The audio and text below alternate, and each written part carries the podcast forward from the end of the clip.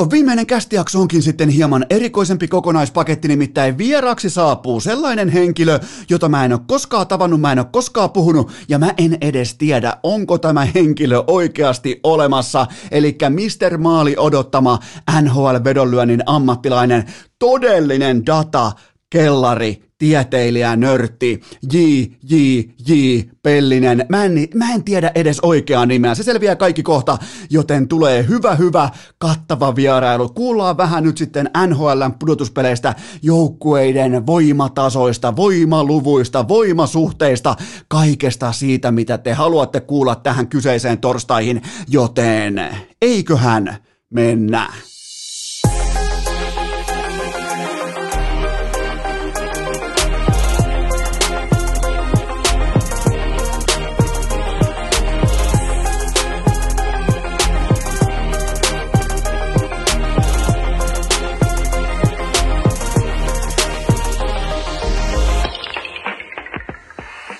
Tervetuloa te kaikki mitä rak Rakkahimmat kummikuuntelijat jälleen kerran urheilukästin mukaan on keskiviikon ja torstain välinen yö 13. päivä toukokuuta ja Rauman lukko on Suomen mestari. Onnittelut Raumalle 58 vuotta. Miettikää Rosvo paisti siellä maan uumenissa. Siinä on nuotio päällä. Porilaiset on kussu siihen mun nuotio useampaan otteeseen ja vihdoinkin se Rosvo paisti täysin ansaitusti.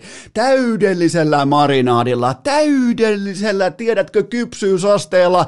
Se on nautittavissa ja mä näen, mä tunnen, mä aistin sen, kuinka Rauma nauttii edelleen tälläkin hetkellä. Ja ne ei anna minkään siis pandemia erikoistähden tämmöisen Asterix-merkinnän. Mikään ei haittaa. Rauma on ansainnut tämän täysin rinnoin yksi kaikkien aikojen parhaista joukkueista nimenomaan tämän meikäläisen SM-liigan seuraamisen ajalta. Mä emme ihan hirveän kauan kauas tonne, mutta mä kuitenkin nostan siihen samaan kastiin nyt sitten kaikkien aikojen nämä jokerit, TPS, rivalrit 2011, IFK, sitten tulee ehkä muutama kärpät, jonkin verran tapparaa, mutta mä heitän Lukon tuohon samaan porukkaan. Mä heitän siis Lukon, toi porukka, toi tasapaino, toi valmennus, toi harmonia, toi organisaation balanssi, aikuisuuden tilassa operointi, niin ihan silkkaa murskaa. Siis mä jopa uskalla mennä näin pitkälle, että tänä keväänä, kyseisenä keväänä, vakuumin pakattuna keväänä, me oltais voitu kasata kaikista muista SM, ja mä sanon tämän ihan vakavissani. Nyt on vakavuuden hetki, nimittäin vieraaksi tulee äh, data-analyytikko ja numerot ei koskaan vitsailöitä. Mäkään en nyt vitsaile, kun mä totean teille, että Kaikista muista 14 SM Liiga-seurasta me oltais voitu valita All-Star-nippu pelaamaan tätä lukkoa vastaan. Ja paras seitsemästä systeemissä, en välttämättä paras viidestä systeemissä, koska onni näyttelee liian isoa roolia. Siihenkin mennään ihan kohta, että mikä on onnen rooli urheilussa, jääkiekossa, NHL, näin poispäin. Mutta tota, paras seitsemästä systeemissä mä otan tämän Pekka Virran, mä otan tämän Kalle Saastetin, mä otan tämän Rauman Lukon yli tämän muun SM Liikan All-Star-joukkueen ihan kevyesti, toi harmonia, toi tasapaino, toi roolitus, toi, missä jokainen siis menestysjoukkue, menestystyöpaikan, menestysfirman, menestys-startupin, menestyspörssiyhtiön tunnistaa keskimäärin siitä, että jokainen työntekijä, vaikka se on hetken aikaa kenties se informaatio valheellista, mutta jokainen työntekijä tuntee itsensä aivan perkeleen tärkeäksi. Mulla on tärkeä rooli, vaikka se on seitsemän minuuttia jäällä, hanska hommissa, missä tahansa haala keissi, niin se on just nyt mulle tässä elämässä urheilun tiimoilta, se on henki ja veri, se on elämä ja kuole, se on kaikkea sitä, joten tota, Tästä syystä ei mitään Asterix-merkintöjä, ei mitään pois tältä Lukon mestaruudelta. Ne olisi pätkinyt ihan kenet tahansa, siis tuokaa kuka tahansa, tuokaa All Stars, tuokaa, ja TPSL ei ollut palaakaan. TPS, mahtava hopeajoukkue, loistava raipe, kaikki, Rintanen, eh, joka lähtöä, Sami, Sali, äh, Sami, Sami Salo, mutta ei, ei minkään näköistä bisnestä olla edes samassa kaukalossa tämän Rauman Lukon kanssa. Se antaa osviittaa siitä, että TPS kuitenkin kaato piskuisen pelikanssin, väkevän IFK, ja sitten kun mennään finaaleihin, niin Ihan siis kädet vaan suoraan pystyy, ei palaakaan. Kaikki ties sen koko ajan. Kaikki ties ihan koko matkan, vaikka se ensimmäinen lottokuponki osui siinä ottelussa numero yksi, niin kaikki ties mitä tulee tapahtumaan, millä aikataululla minä iltana juhlitaan mestaruutta. Ei mitään epäselvää. Tämä oli oikein tällainen niin kuin herrasmiesmäinen sviippi Rauman lukolta. Sitäkin pitää arvostaa, että on tiettyä klassia, että antaa myös Raipelle yhden finaalivoiton, koska Raipea on eri lähteessä, eikä vähiten urheilukästissä arvosteltu viime vuosien aikana. Mä en vieläkään peräydy mun kritiikistä liittyen siihen, että palkattiin nimenomaan Raipe tuohon tilanteeseen, mutta toisaalta taas hopeamitali kaulassa niin nyt on vahvat näytöt taulussa. Nimenomaan valmennustiimi, nuori joukkue, paljon kepeämpi, kevyempi, vähemmän karvoja perseessään pitävä joukkue kuin Lukko, joten kuitenkin ansaitsi kutakuinkin silti olla samassa kaukalossa, vaikka ei mitään bisnestä haaveillakaan Suomen mestaruudesta. Ollaan ihan rehellisiä. Niin kova on lukko, ei mitään pois HCTPSältä, mutta niin kova on lukko. Tämä lukko on yksi kovimmista koskaan. Ja tämä olisi pätkinyt aika monta porukkaa lähivuosilta, viime vuosilta, näin poispäin. Ja joku tulee nyt varmaan itkemään, että aikakausien vertailu on typerää. Vitut se on koko urheilun suola. Mutta tämä lukko, herra Jumala, tämä on ollut suurin piirtein nyt vielä kun laitetaan niin kuin, äh, kuukausittain, laitetaan kalenteria ojennukseen, niin mä voisin melkein sanoa, että on ollut sellainen 18 kuukautta, jos heitetään 18 kuukautta nyt samaan kattilaan, niin tämä on ollut absoluuttisesti ylivoimaisesti koko SM-liigan paras joukkue. Mä haluan vielä kysyä teiltä yhden kysymyksen liittyen Rauman lukkoon, nyt kun ne tanssii siellä. Siellä on muuten Ihme, että ei ole vielä kukaan pahoittanut mieltä näistä mestaruusjuhlista. Varmaan kohta tulee joku, kuka poliitikko kävisi hakemassa irtopisteet, kuka voisi olla se, Mikäs tämä oli tämä Salon Vilppaan, Salon kunnallisvaltuutettu? Kuka se oli? Se oli joku ihan Goat-luokan Jaana. Mä veikkaan, että se on Jaana. Jaana on useimmiten semmonen, että sillä hirtää kiinni helvetin nopealla aikataululla, niin kuka poliitikko, nyt pitäisi olla kertoimet pöytään, kuka poliitikko tulee hakemaan irtopisteet pois sillä, että saapuu paheksumaan Rauman Lukon fanien mestaruusjuhlia 58 vuoden jälkeen pandemiatilanteessa, jossa asiallisesti jokainen käyrä on uljaasti saatu Suomessa laskusuhdanteeseen. Mä toivon, että Raumalla juhlitaan, mä toivon, että Raumalla juhlitaan vastuullisesti, mutta jos joku porukka on ansainnut omat juhlansa, niin kyllä se on Rauman Lukon pelaajat, organisaatio, fanit, kaikki. Jopa se ukko, joka pitää kultaista pikkutakkia päällä, kopioi Hannu Jortikkaa, vähän niin kuin leikittelee. Mä vielä se, että Juha Junnolla on kultainen kravaatti, niin, niin tarkoittaako tämä jopa sitä, että Junno on kutsuttu Salunan pihalle kaksin taisteluun? Ja, ja jos tämä on sitä, niin, niin mä otan kyllä kolminkertaisen eläköhuudon ilmoille tässä kohdassa, jos Junno is back kärppien peräsimeen, jos hänet on tällä tavalla call outattu nyt millä tahansa kultaisella ää, vaatesonnustimisella tähän kohtaan, mutta joka tapauksessa mahtava mestari, aivan loistava mestari, Pekka Virta ensinnäkin eturivin päävalmentaja, ollut sitä totta kai jo pitkään, ei ole saanut sitä kruunua uralleen ja nyt sitten happipullo selässä, reppuselässä, letkut nenässä, vaikean vaikean 27 täyttä vuorokautta koronan aiheuttaman taudin johdosta kuoleman porteilta valmentamaan omaa joukkuetta, omaa perhettä mestaruuteen, omalla jakkaralla istuen eihän tällaisia tarinoita ole olemassakaan. Siis tämä on urheilua. Se siinä on sitä urheilua, mistä puhutaan jälkipolville, mikä on sitä perintöä. Nimenomaan Pekka Virran nousu ehdottomasti siis suurten joukkoon, vaikka puhutaan niin vähäpätöisestä asiasta kuin jääkiekko nyt tänä keväänä. Mutta joka tapauksessa miettikää toi tarina. Eihän tuollaista pysty käsikirjoittamaan kuin urheilu. Ja mahtava nähdä Pekka Virta tervehtymässä, menossa koko ajan parempaa suuntaa siis ja kyllähän niiden pelaajien reaktio, kyllähän niinku pelaajien ilmeet, kyyneleet, puheenvuorot, katseet, niin kyllähän se kertoo aina koko tarinan. Se kertoo aina sen, että, että ketkä on poikia ja kuka on se isä tuossa organisaatiossa, joten tota, pelaajat pelas Pekka Virralle ja vielä mahtava tarinan closeaus sillä, että hän tulee itse vaihtopenkin, äh, vaihtopenkin taakse ja Lukko ei häviä sen jälkeen enää suurin piirtein yhtä vaihtoakaan jääkiekkootteluissa. Ottaa suoraan 3-0 sweepin sen jälkeen ja se on GG-chatti pokaali kohti taivasta, kunnes se pokaali putoaa maahan. Ja siitä on pakko louhasta vielä, koska silloin kun nämä pelaajat, joille ei ole mitään käsitystä siitä, ei tietenkään ole, että miten pokaalia pitäisi pidellä, miten sen kanssa pitäisi käyttäytyä, miten se pokaali käyttäytyy, kun sen nostaa hartioiden yläpuolelle. Mä en tiedä siitä mitään, sä et todennäköisesti tiedä siitä mitään, mutta jollekin kukkoselle se on ihan arkea, se on pide, pidellyt varmaan pokaaleja enemmän sylissä kuin omia lapsiaan, joten tota, Kukkonen tietää, miten pokaali kallistuu, miten sitä voi heiluttaa, miten sitä voi jopa vähän kopitellakin kaverin kanssa. Lisätiedot myös Tom Bradyltä, mutta eihän nämä Lukon pelaajat, ei niillä tietenkään ollut mitään hajua, ne oli ihan kuin Arsenaalin pelaajat FA Cupin pokaalin kanssa tuossa muutama tovi sitten, itse asiassa tasan vuosi sitten, kun siellä kanssa yhtäkkiä niin kun ollaan sokissa, että ei saatana, me, meillä on pokaali. Mi, mi, mi, mitä ja tota, Apamejan kaataa sen, minä vielä sanoa Ade, Ade Bajor kaataa sen maahan, siis Apamejan kaataa sen Wembleyn sinne nurmikolle pitkin poikin, kun eihän niillä Arsenalin pelaajille ei tietenkään ole. Ja vielä pahempi olisi Tottenham. Siis nehän varmaan niinku, ne sais jonkinnäköisen slaagin, jonkinnäköisen aikuisiään äkillisen diabeteksen, kun ne näkisi tai pääsisi koskettamaan pokaalia. Joten nyt nähtiin vähän samannäköistä ää, niinku, käytösmallistoa, sok- sokeraantumisen tilaa Rauman Lukon pelaajien tiimoilta, ja se on aitoa. Se jos mikä on aitoa. E, nimenomaan tällainen neitseellinen voittamisen tunne, kaikki se, niin, niin mä, mä, mä, mä, mä tykkään tästä. Tämä on, niinku, tää on mulle urheilua, tämä on sitä.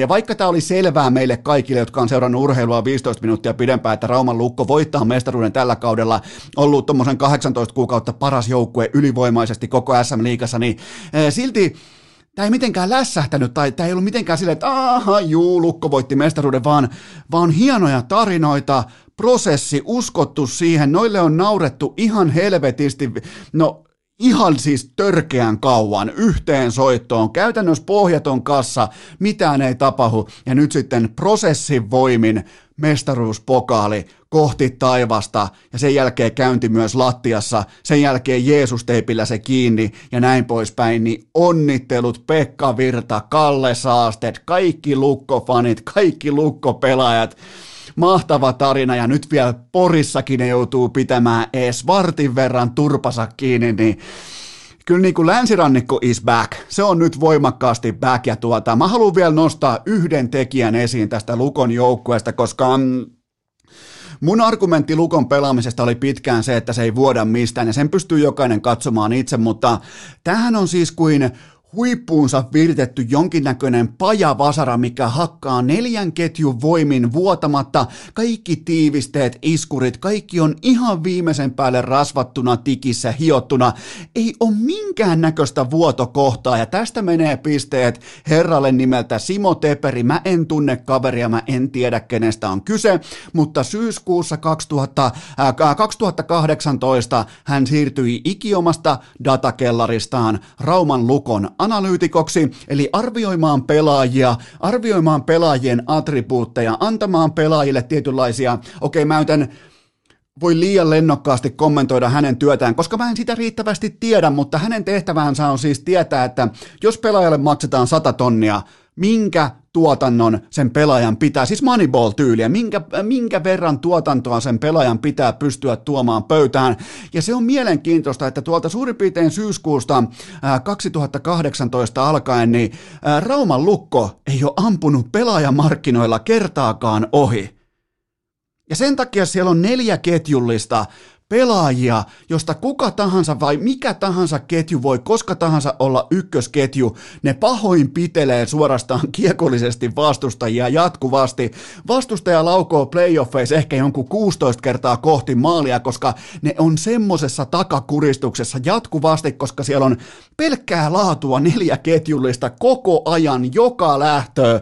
Ja se on Simo Teperin hommia. Ja hän vielä, tietsä, vähän sellaista kellarinörtin tällaista niin kuin um, Niillähän on useimmiten niin kohtuulla JJJ Pellinen ja on ollut Miika Arponen vierana näin poispäin, niin, niin niillähän on vähän niin kuin chippiä olkapäällä, koska niille on hihitelty, niille on naureskeltu, ne on ollut taskulaskin pellejä, ne on ollut datanörttejä, ne on ollut siis sitä porukkaa, jotka ei tiedä, että jääkiekkoa pelataan sydämellä ja palleilla, niin, niin se oli pokaali kädessä omassa Twitter-kuvassa ja se pääsi niin kuin, se, se oli hidasta puukkoa pitänyt jossain pikkutakkissa alla ja se ilmoitti, että mitä siinä lukeekaan, mä en edes muista, mutta jotenkin liittyen tällaiseen niin kuin vähättelyyn ja tähän, että millään taskulaskimilla ei mestaruuksia voiteta tai jotain muuta vastaavaa. Ai saatana mä sytyn tähän, että nämä nörtit, nämä analyytikot, joille kuuluu tämäkin laji, haluttiin tai ei. Baseball on sen jo myöntänyt, NFL on sen jo myöntänyt, ää, ennen kaikkea NBA on sen jo myöntänyt,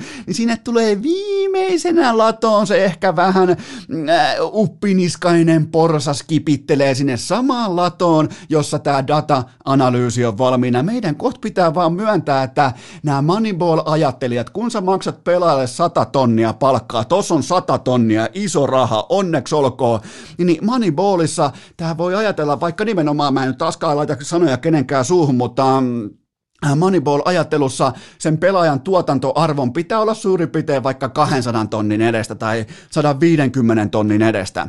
Yritetään löytää pelaajia hintalapulla X ja se tuotanto on sitten vaikka 1,2 X se hintalappu sille organisaatiolle. Silleen syntyy Moneyball ja silleen syntyy laatua.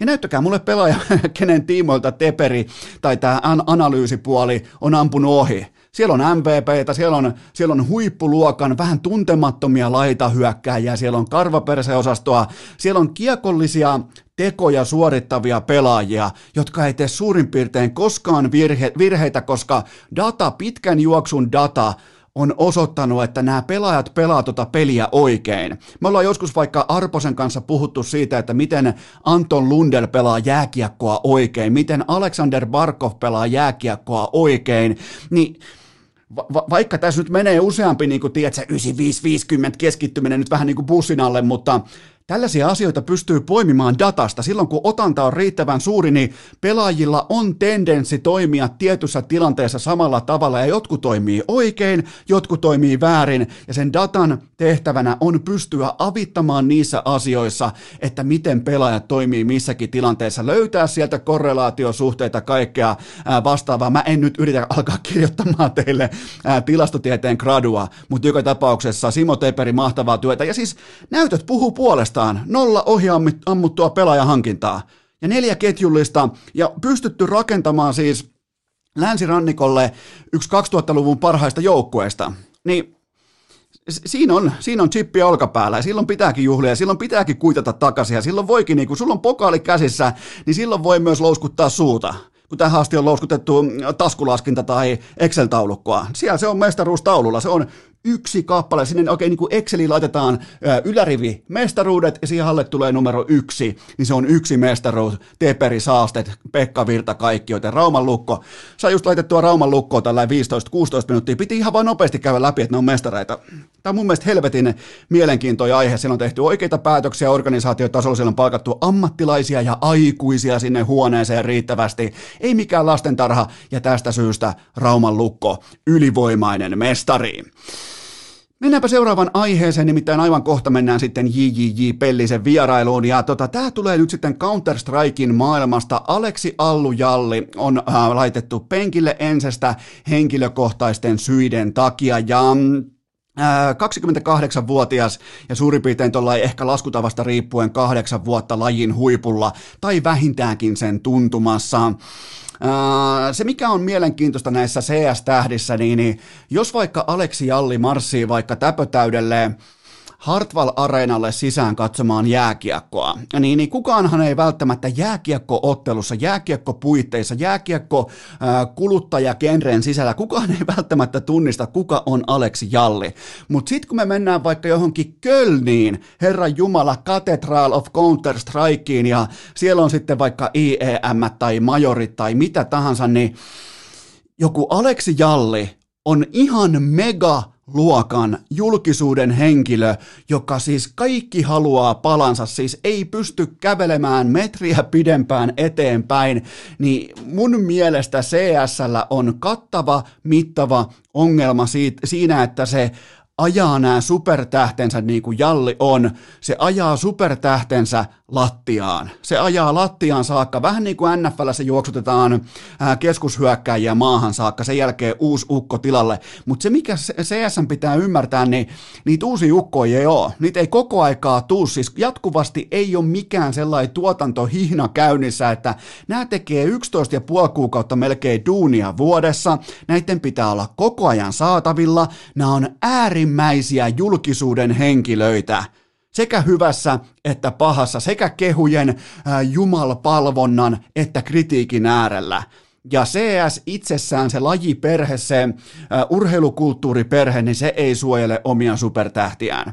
Eli pitääkö tässä toisin sanoen odottaa, että joku vaikka Simple joutuu vastuu sivuun, Chaivu joutuu vastuu sivuun. Pitääkö tässä ottaa niin kauan ihan oikeasti, ennen kuin tämä laji tekee itselleen jotain, koska mä oon siitä pitkään jo puhunut, kun mä otin selvää silloin hyvissä ajoin jo siitä, että miten, m- miten läpi viedään vaikka CS-turnaus. Sanotaan vaikka, että sä hävit kaksi ekaa peliä, niin, niin sä oot ulkona turnauksesta. Ei, jos sä oot supertähti niin kuin Aleksi Jalli, sun turnaus vasta alkaa siitä. Siellä on fanitapaamisia, selfienottosessioita, nimmaritilaisuuksia, julisteen allekirjoituksia, meet and greetia, kaikkea tätä. Pitää tuottaa videonauhaa tolle vaikka Valvelle, mille tahansa satanan IEMlle, kumppaneille, kaikkea tätä. Niiden duuni, ironista kyllä, monesti CS-pelaajien se kova, kovasti vaativa duuni alkaa vasta sitten, kun se palkkaduuni on hoidettu. Miettikää, miten jumalauta, miten perversiä. Ja se varsinkin, että sä oot niinku 28-vuotiaana niin ihan silkka veteraani tuossa lajissa – Kahdeksan vuotta huipulla ja nyt te penkille henkilökohtaisten syiden takia, jotka, ja, ja ei ole ensimmäinen, ei ole, siis ensistäkään, niin ei ole ensimmäinen pelaaja. Ja puhumattakaan koko CS-kenestä, miten paljon siellä on pelaajat joutunut astumaan sivuun lajista. Niin toi on kyllä, ja, ja, ja se ei ole tehnyt, Niillä on, ne, ne elää siinä omassa todella niinku, äh, kuuman ilman jättimäisessä kuplassa, missä äh, pääoma-investoreilla on jumalaton kiire tienata se seuraava 100 miljoonaa kuplassa, jossa on tällä hetkellä momentumia joka suuntaan ja CS tekee kasvua. Ja, no ketkä sen kasvun tekee? Ketkä on mielenkiintoisia ihmisiä CSS? No ne on tietenkin ne 30 parasta pelaajaa maailmasta. Ja toi 30 parasta pelaajaa ja 40 parasta pelaajaa, mihin eittämättä myös Aleksi Jalli kuuluu, niin ne ajetaan lattiaan ottamatta kantaa tähän itsestään niin kuin tähän Allun tapaukseen, mutta ne ajetaan lattiaan jatkuvasti. Eli tässä toisin sanoen varmaan nyt otetaan sitä, että Simple Chaivu, nämä mega, mega, mega, mega, mega tähdet, nämä MVP, deviceit, kumppanit, että ne, ne ajetaan kans niinku tota, tonttiin asti. Sileeks vaan, ei muuta kuin uutta tilalle. Kohtoi CS tajua, että ei saatana, meillä oli ehkä vähän kiire ei jumalauta nämä 11 puolen kuukauden työvuodet, äh, vuodet, kun lennetään, tiedätkö, Rio de Janeirosta Shanghaihin ja sieltä suoraan Tokion kautta johonkin Berliiniin ja sieltä jatkuu New Yorkissa ja siitä Chicago ja äkkiä sitten vielä johonkin äh, Buenos Airesiin. Niin, niin, ja nimmaria, julisteita, kaikkea, niin korvaus on kova. Sanotaan vaikka se on 200 tonnia vuodessa, se on kova. 250 tonnia vuodessa, erittäin kova. Mutta millä hinnalla? Se on se kysymys. Millä hinnalla CS aikoo määritellä pelaajien hyvinvoinnin, pelaajien terveyden, kun ne on äärimmäisiä. Sitä hyvin harvoin niin kuin perinteisen urheilupuolen seuraaja edes käsittää, että miten äärimmäisen niin kuin, suosittuja julkisuuden henkilöitä, julkista riistaa nämä pelaajat on.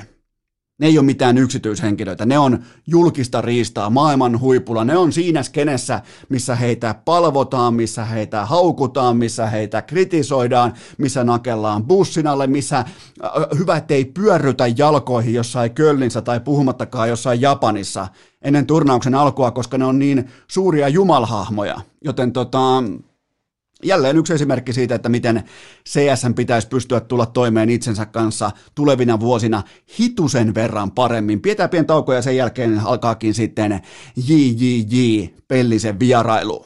Urheilukääst! Aina posin kautta, eikä koskaan kenellekään, ei siis ikinä kenellekään nolla kautta vitosta. Mutta, mutta, mutta tähän välikköön mulla on teille huippunopea kaupallinen tiedote, jonka tarjoaa Elisa.fi, nimittäin Applen AirTagit ja Samsungin Smart Tagit, ne on siellä myynnissä, menkää tsekkaamaan mistä on kyse, mä kerron teille nopeasti. Eli sä voit sun omalla älypuhelimella seurata, missä menee sun avaimet, missä menee sun laukku, missä menee sun koira, kun se juoksee fasaanin perässä pitkin peltoa, tai sitten ihan vaan, että missä menee sun ää, todennäköisesti pelkkiin boksereihin sonnustautunut kaveri jossain Rauman keskustassa, kun se ui siellä pitkin suihkulähteitä. Eli se on sellainen avaimen perän kokoinen tagi, kiinni vaikkapa niihin koiran valjaisiin, ja sä voit koska tahansa skannata, sä voit koska tahansa paikantaa, että missä se koira menee, joten Applen AirTagit ja Samsungin Smart Tagit nyt elisa.fi osoitteessa, ja varsinkin tämä sopii heille, jotka hävittää jatkuvasti avaimia, hävittää jopa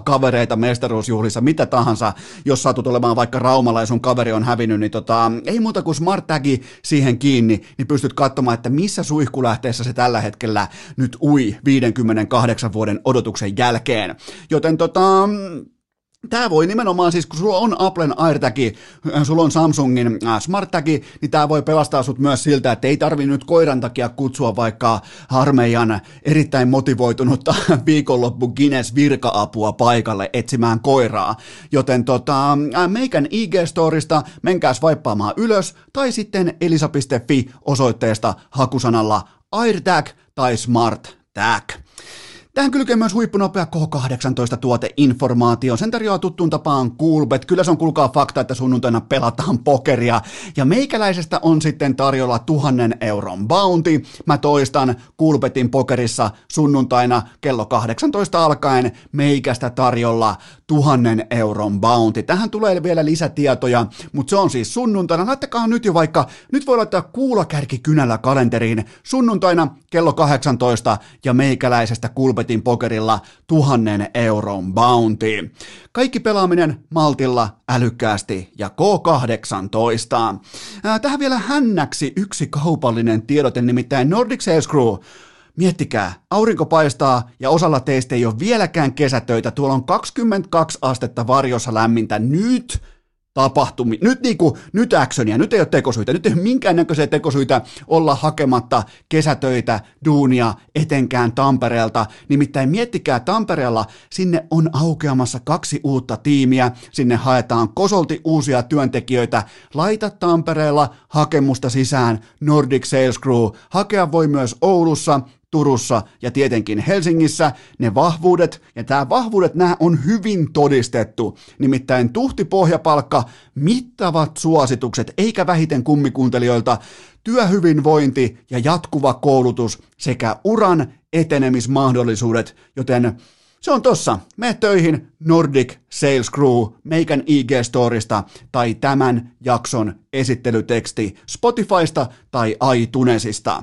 Ja nyt sitten hypätään nörttisektorille, hypätään kellariin, aletaan puhua maali odottamista, matematiikasta, matematiikka-lähtöisestä tilastotieteen pro-gradusta, joka käsittelee sitä, että mi- miten laukaus tuottaa oman odotusarvonsa jääkiekossa.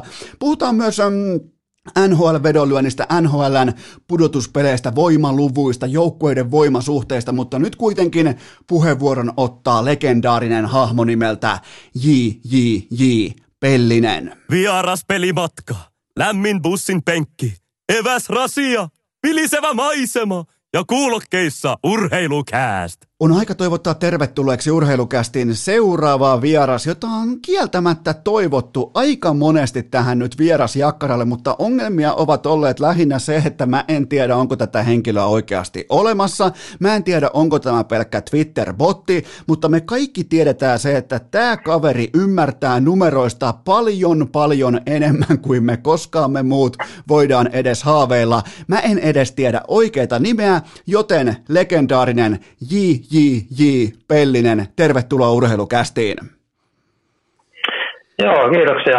On ihan hauska olla täällä tota, jorisemassa jääkeiköstä ja todennäköisyyksistä ja muista, muista mielenkiintoisista asioista. Tämä on ollut hetken aikaa jo kattilassa muhimassa ja aivan mahtavaa, että olet mukana. Minkä tittelin muuten haluat? Tämä on tämän kysynyt Miika Arposelta ja muilta, mutta minkä tittelin haluat? Haluatko olla niinku data-analyytikko, haluatko olla jonkinnäköinen, niinku vaikka sä voit olla myös ehdottomasti myös vedonlyönnin ammattilainen, niin mikä on tällainen niinku tituleeraus, minkä sä toivot itsellesi?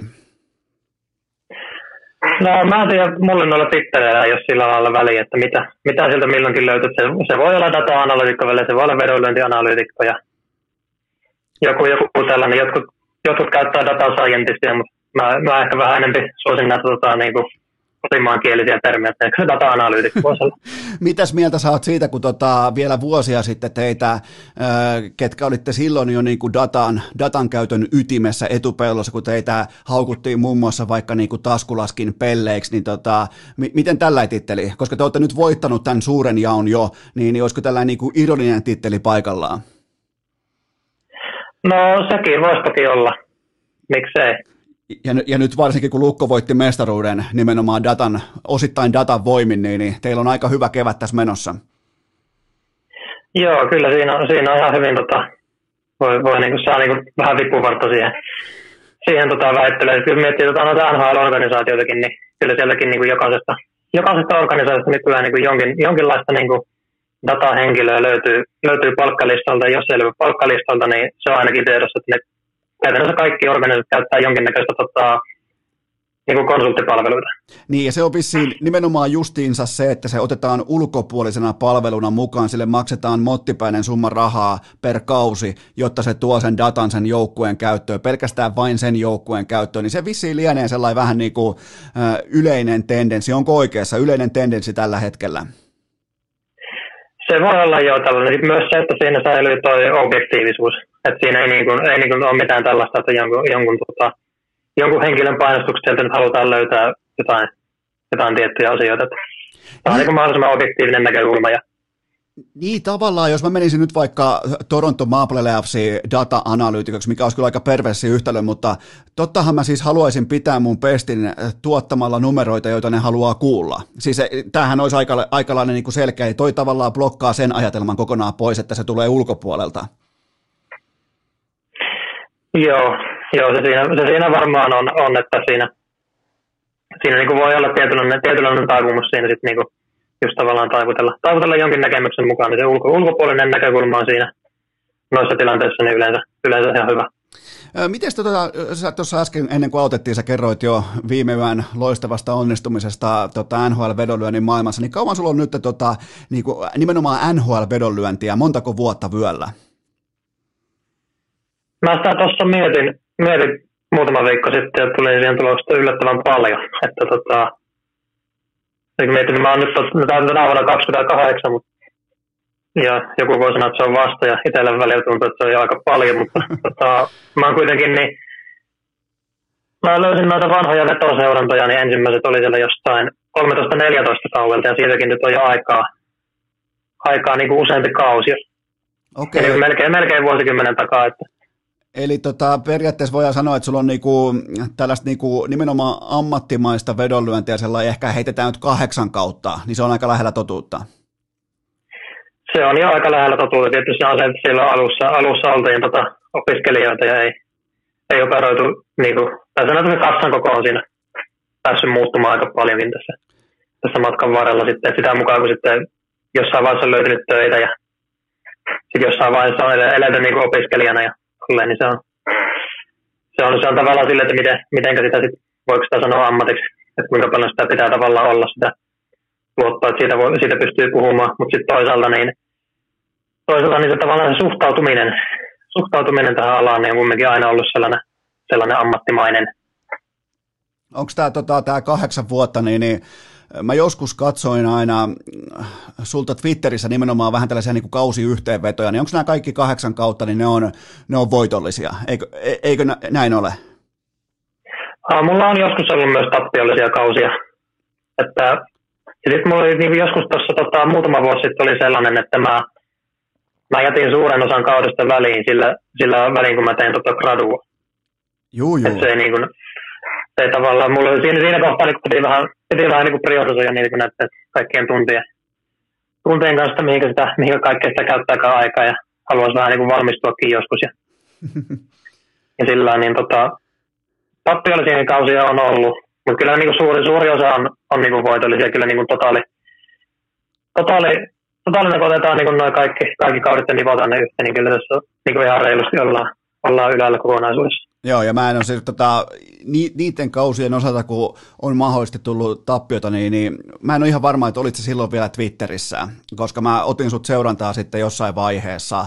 En nyt pysty ihan suoraan sanomaan, että milloin, mutta tota, tässä mennään jo vuosia, vuosia, vuosia taaksepäin. Ja muista vaan niitä sun niin kuin aika objektiivisia kausiyhteenvetoja nimenomaan ROIin ja muiden maailmasta. Niin on ihan komeita luettavaa ne palautusprosentit ja muut, että miten äh, kausivedot, kaikki nämä, tota, miten sitä EVtä lapioitiin, lapioitiin sitten mukaan, niin sitä oli mukava katsoa, varsinkaan kun itsellä niin kuin aina menee matsi kerralla ja over kerralla ja tiltti kerrallaan, niin tota, ei voi muuta kuin hattuun nostaa. Joo, se on, nuo kausivedot on mulle yleensä ollut, ollut aika hyviä, hyviä noin muutenkin. Ja tota, no sitten tässä on, tässä on myös se, että tässä on, niin kuin vuosien varrella tuo vedonlyöntimarkkina on muuttunut NHL tosi paljon. Ja niin kuin yksi, yksi tota, tekijä siihen varmaan on tämä, että tätä dataa, dataa on nyt niin kuin niin hyvin saatavilla. Ja sitten se, kun Twitteriin kun menee katsomaan, niin se näyttää, että siellä joka pojalla joku XG-malli ja tota, todennäköisesti malli jossain kehittää. Jotkut niistä on laadukkaita ja jotkut vähän vähemmän laadukkaita. Ja silloin, että tavallaan, tavallaan sellainen tällainen niin dataan perustuva objektiivinen näkemys on päässyt niin kuin leviämään ja se varmaan vaikuttaa nyt myös, myös niin kuin, niin kuin näihin tämän, niin kuin rahavirtoihin ja rahavirrat menee kertoa niin suoraan ja ja niin poispäin. Miten tota, vo, voiko sua nimittää tai voiko sua tituleerata tavallaan niin kuin suomalaisen jääkiekon maali odottaman tota, isähahmona, koska ennen sua mä en ainakaan koskaan niin kuin kotimaisessa kiekkokeskustelussa, mä en ollut välttämättä kenenkään kuullut käyttävän termiä XG tai jotain muuta vastaavaa, niin tota, olitko vähän niin kuin etupellossa? Kyllä mä voisin sanoa, että, että mä olin, olin ehkä se ensimmäinen siellä ja varsinkin sitten, jos mennään tällaiseen, että, että tämä XG tuotetaan algoritmisesti, niin varsinkin sen osalta, niin todennäköisesti ensimmäistä, ainakaan itse mä en ole tiennyt paljon muita, ketkä sitä olisi tehnyt. Sen mä tiedän, että tätä, niin XG-asiaa niin on kuitenkin vedonlyön, vedonlyönti ihmisten piireissä tehty, tehty niin kuin aiemminkin. Että varmaan niin kuin Jorma Vuoksenmaa, se kirjoittaa kirjoissaan ja muissa niin tästä XG-ajattelumaailmasta, ja mun käsittääkseni on niin kuin harrastanut tätä ja niin kuin joskus 2000-luvun alussa ja ehkä, ehkä 90-luvullakin, en tiedä. Mutta niin kuin siellä, siellä vedonlyöntin maailmassa tätä, tätä tämän tyylistä lähestymistapaa niin on niin kuin käytetty vähän niin kuin jonkin aikaa.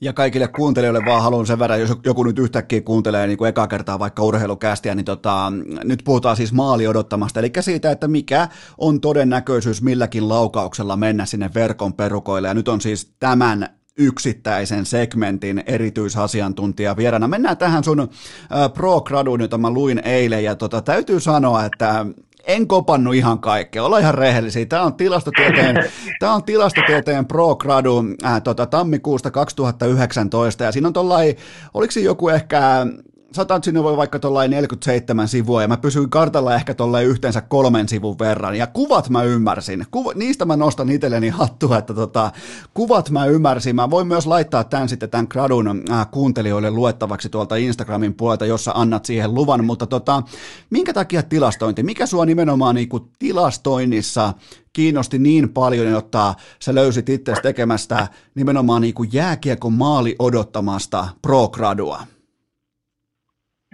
Joo, no tämä voi olla vähän, vähän pitempi tarina, mutta niin tilastointi ja tilastoknopit, niin nehän ei ole niin kuin mua erityisemmin koskaan kiinnostanut.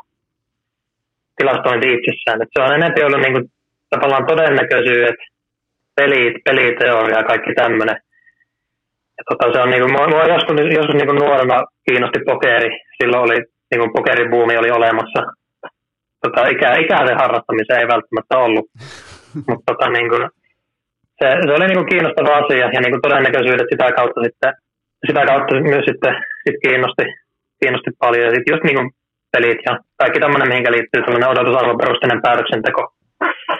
No yleensä oli todella, todella mielenkiintoisia asioita itselleni. Ja sitten mä niin kuin, tota, mä olen Hankasaamelta kotoisin, siellä on, tota, siellä on lukio. Ja mä kun sieltä sitten valmistuin, niin pääsin tuonne hakemaan Jyväskylän yliopistolle, mikä on siinä sitten suhteellisen lähellä suhteellisen lähellä sitten Hankasalmea. Ja tota, mä pääsin metodollisella valinnalla sisään tuonne tilastotieteen laitokselle. Ja tota, tota noin, niin, siinä oli, siinä oli sitten tilanne, että mä en, niin kuin, mä en tiedä yhtään, mitä mä halusin tehdä. Et mua kiinnosti toki niin kuin, tota, mua kiinnosti musiikki paljon. Mä oon soittanut, soittanut niin sähkökitaraa tosi pitkään ja, ja tolleen, mutta kyllä mulla sitten niin siinä lukio-aikana alkoi jo valkea, mutta tämä ei, niin kuin, ei ehkä tämän tyyppiselle ihmiselle ihan tuu, tuu sopimaan toi, toi musiikki alana. Ja tota, sitten no studiohommat tietty kiinnosti myös, mutta siinä on, siinä on pitänyt pääsykokeisiin tähän joku hemmetin radiomainos ja se ei niinku, se ei niinku sitten napannut yhtään. Mä en siihen aikaan ollut vielä, mä en ollut mikään niinku lapsin ero niinku noiden tietokoneiden kanssa muutenkaan. Okei. Okay. Tämä kaikki ohjelmointi, ohjelmointiosaaminenkin on tullut aika pitkälti vasta sit niinku yliopisto, yliopistovuosina, sit kun siellä tuli ohjelmointikursseja ja sitten siellä pääsi soveltaa asioita käytäntöön, niin tuli opittua näitä asioita.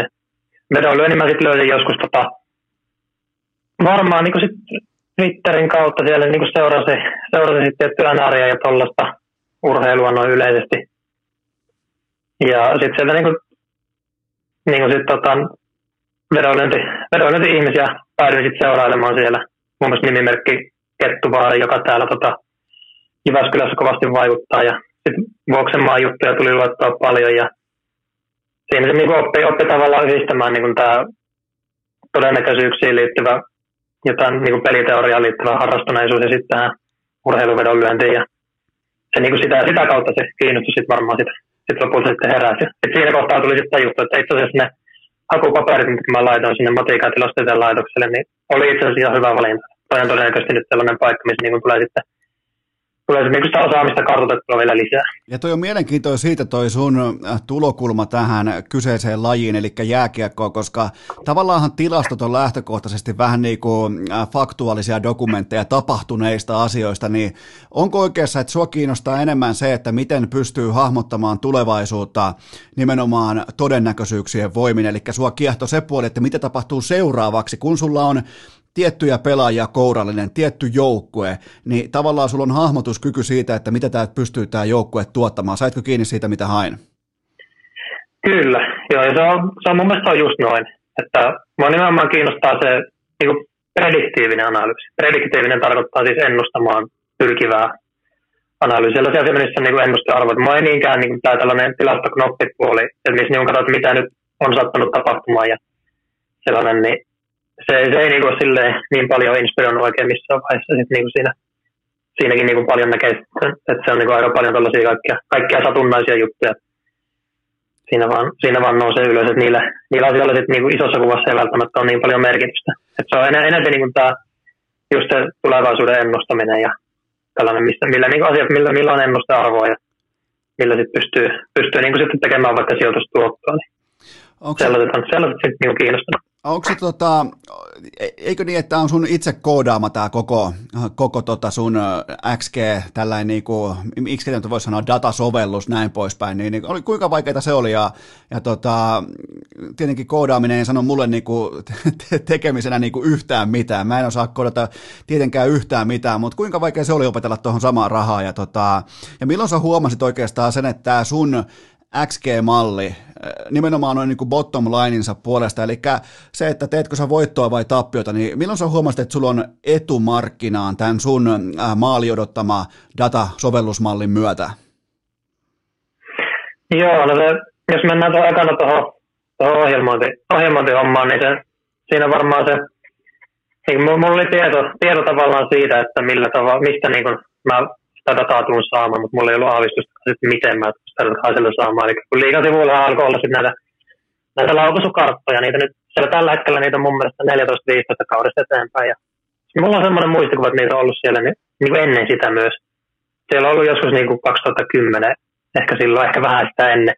Siellä oli myös niitä laukaisukarttoja. Silloin, silloin siellä oli myös sellainen tota, kartta, missä oli niin kuin siitä maalin suusta se kuva, missä näkyy, mihinkä niin kuin mihin, millä, millä korkeudella ne vedot on lauuttu sitä maalikohti. Ai jaa. Se oli, mä muistan, että sellaisia oli olemassa joskus aikana, mutta, mutta niitä ei tosiaan löydy enää mistään. Tai en ainakaan itse ole törmännyt niihin.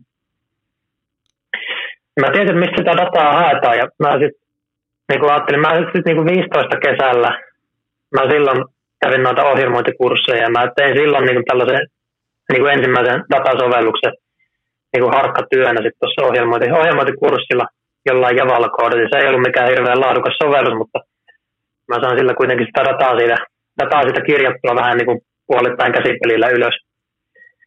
Ja tota, siinä kohtaa mä aloin jonkin verran tekemään sellaisia, sellaisia hyvin yksinkertaisia todennäköisyysmalleja. Kun mä aloin siinä niin kuin sen varmaan vuoden 15-16 aikana huomaamaan, että, että, että niin kuin liigassa NRissä alkaa tulla aika hyviä vedollisia tuotteja, niin aloin sitten tajuta sen, että tämä nyt ei välttämättä ole ihan sattumaakaan, tämä, että, että tästä, niin kuin, tästä niin kuin tätä EVtä niin kuin sit jää, jää itselle.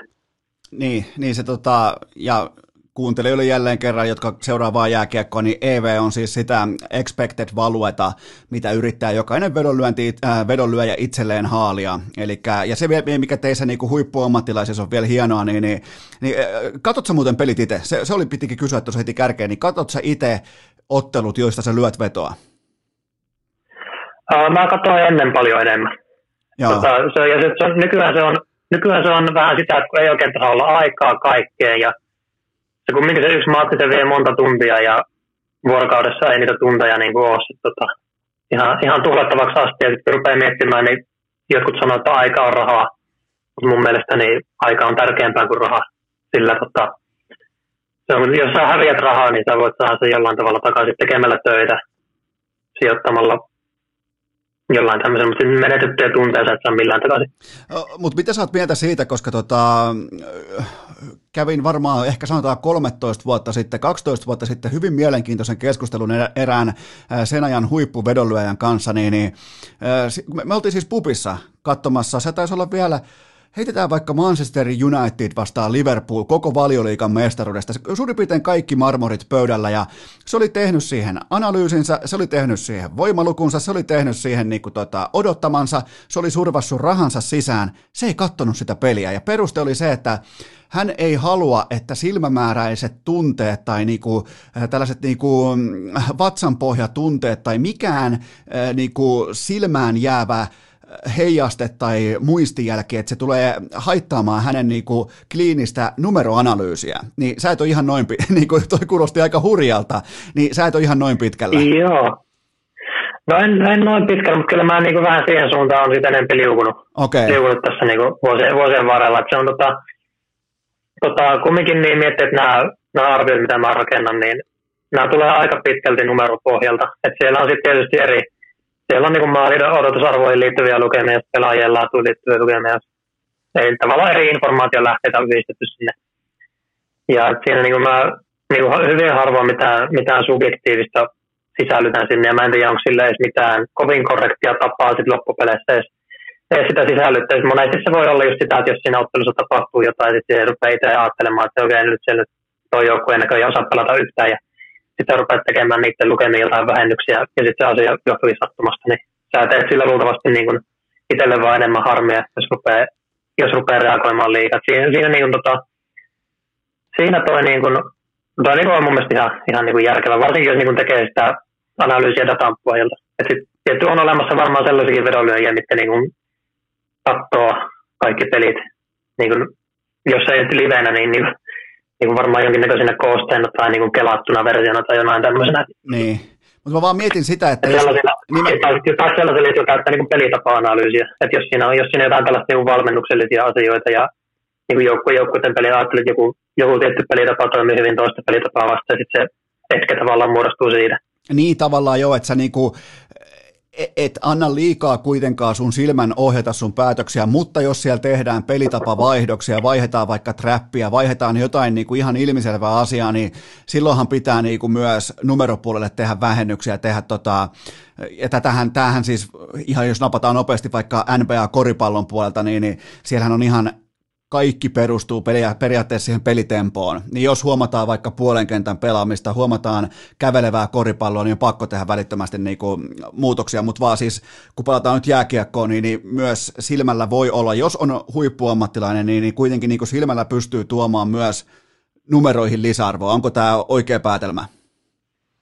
Kyllä se on ihan, ihan oikein suuntainen päätelmä. Tuosta on hyvä esimerkki tulee mieleen viime syksyltä tästä playareista Washington ja Islanders pelas vastakkain. Ja siinä se, siinä se oli niin kuin sillä että noin, niin kuin Washington näytti niin yllättävän hyvältä pelkkien numeroiden perusteella. Mutta sitten toisella se Islanders kuitenkin osa, sen niin kuin näytti se peli siltä, että se, tota, ne saa tosi hyvin suljettua Washingtonin pois niin kuin maalipaikoilta. Ja niin kuin särkemään sitä niiden pelirakentelua. Niin kuin Islanders on sen tyylinen joukko, että ne, ne, niin kuin, ne hallitsee sen puolustamisen. Niin tota, siinä, siinä kohtaa niin kuin pitää ehkä, ehkä niin kuin lähteä, lähteä vähän sökkimään niitä, niitä lukemia sitä, että tota, se, sanotaan, että se, se efekti kyllä tulisi varmaan muutaman ottelun päästä menee läpi tuonne malliin, mutta mut se ei välttämättä mene sinne riittävän nopeasti. Okei, eli siinä on adjustointivaraa ja kaikkea tätä. Ja mä haluan ottaa vielä kiinni tähän sun, tähän sun tota pro-graduun, jota mä erittäin ansiokkaasti luin.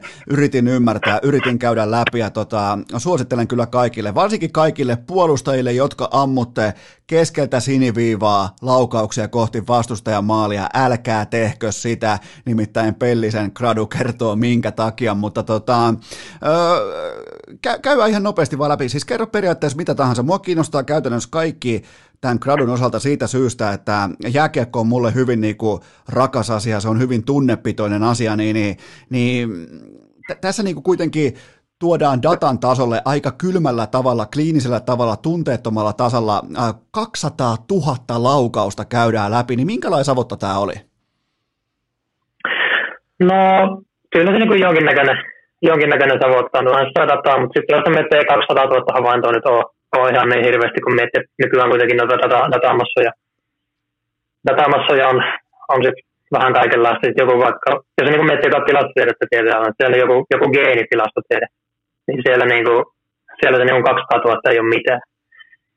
Et, et niin kyllä tuo, niin, toi datan käsittely, niin se ei, se ei sillä lailla ole mikään, mikään työmaa. Nyt kun sitä vaan käsittelee oikealla välin, että tuollaisten kanssa niin kuin, perus Excelit, niistä niin kuin loppuu, loppuu kapasiteetit ihan kesken. Se, se on niin kuin tehtävä ihan sitten oikealla työkaluilla. Okei. Okay. Mennä, mennä, mennä sitten näihin niin kuin, ihan kunnon, kunnon niin ohjelmointikieli, Just, just niin. Sulla ei ole, sulla ei niinku ole mitään Exceliä tai Excelin välitaulukkoa niinku, tota, tavallisilla nörteillä. Sulla on joku niinku super, supersofta siellä pyörimässä. Joo, ei. Se on tota, siis mähän profiloidun Excel-vihaaja. Oho! Siis se ei tota, se ei niinku, se on niinku, ei, ei, ei.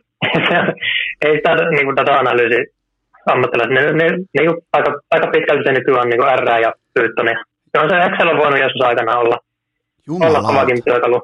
Mutta se on ehkä vähän sellainen, vähän sellainen, niin kuin, jos tuossa rakennustyömaalle joku menee naulaa tota, vasaroita seinään vasaralle, että siellä kaikki muut vetelee naula pyssyllä samaan aikaan niin kuin, Samaan se... aikaan niitä nauloja niin kymmenenkertaisella intensiteetillä, niin Okei. se on vähän niin kuin samantyylinen asetelma. Ootko, o, ootko, mutta mulla on sulle jatkokysymys liittyen tuohon Exceliin, niin tota, ootko nyt valmis kuitenkin niin kuin, sitten äh, Excel-nörtti Miika Arposen kanssa kaksin taisteluun, koska se on erittäin, erittäin niin kuin Excel-uskovainen, niin, niin nähdäänkö tässä niin kuin tällainen Star Wars-henkinen äh, nörtin vastaisku nyt?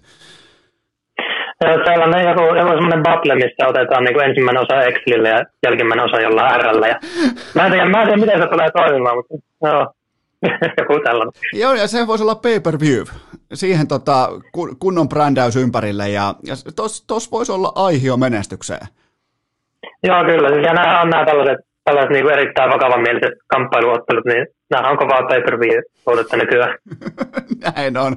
Jake Paul selostamaan siihen, koska se ei nyt varmaan itse tule samaan kehään, mutta kuitenkin yli 200 000 laukausta laitettu samaan mankeliin, jota sanoit, että se ei ole mikään niin kuin otantana mikään ihan hirveä edes. Mun mielestä kuulostaa, kun aletaan niin kuin katsomaan liikapelaajien tai aletaan niin kuin punnitsemaan liikapelaajien laukauksia, niin kyllä mulle niin kuin riittää jo 200 laukausta ihan kevyesti, että tota, mutta ne, ne, muuttuu siis jonkinnäköiseksi massaksi sun äh, sitten niinku, äh, tota, ohjelmistoissa ja sen jälkeen sun pitää, korjaa koko ajan jos on väärässä, mutta sen jälkeen sun pitää antaa tälle vähän niin kuin ohjelmistolle aivot, että mitä mikäkin laukaus tarkoittaa sitä silmällä pitään, että miten se laukaus ja sen todennäköisyys syntyy.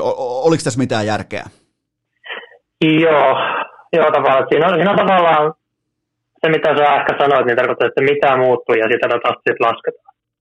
Et siinä kun on ne, ei sinne pelkkiä sijaintoja voi syöttää. Se on tavallaan, että ne, siitä on, siitä on laskettava etäisyydet maaliin. Siinä on määritettävä, että missä kohtaa on maalin polvat ja miten lasketaan joku kulma ja miten lasketaan etäisyys. Miten määritetään riippuunti sinne, mikä on kyllä aika, aika mielenkiintoinen viritelmä sekin. Ja sitten tietysti mikä pelaaja sen lauko ja kaikki tällaiset, tällaiset asiat, niin ne on, siellä, ne on siihen niin kuin tota lisättävä sitten. Mä kävin katsomassa, mä, mä kävin katsomassa ton yhtälön, joka tota, määrittelee ei ekan, ei tokaa, vaan jopa kolmannenkin riimpaudin niin osuma tehokkuuden tai jotain, tai sen sekunti frekvenssin, tai mulla mul suli aivot siinä kohtaa. Mä myönnän ihan suoraan, että mulla ei riittänyt. Eli tota, toi, toi yhtälö savotta tuolla, mitä sä oot sinne niinku, laittanut noita matemaattisia niinku, funktioita, niin täytyy sanoa, että on niinku, on aika hurjaa, hurjaa luettavaa. Ja sitten kaikki kuitenkin,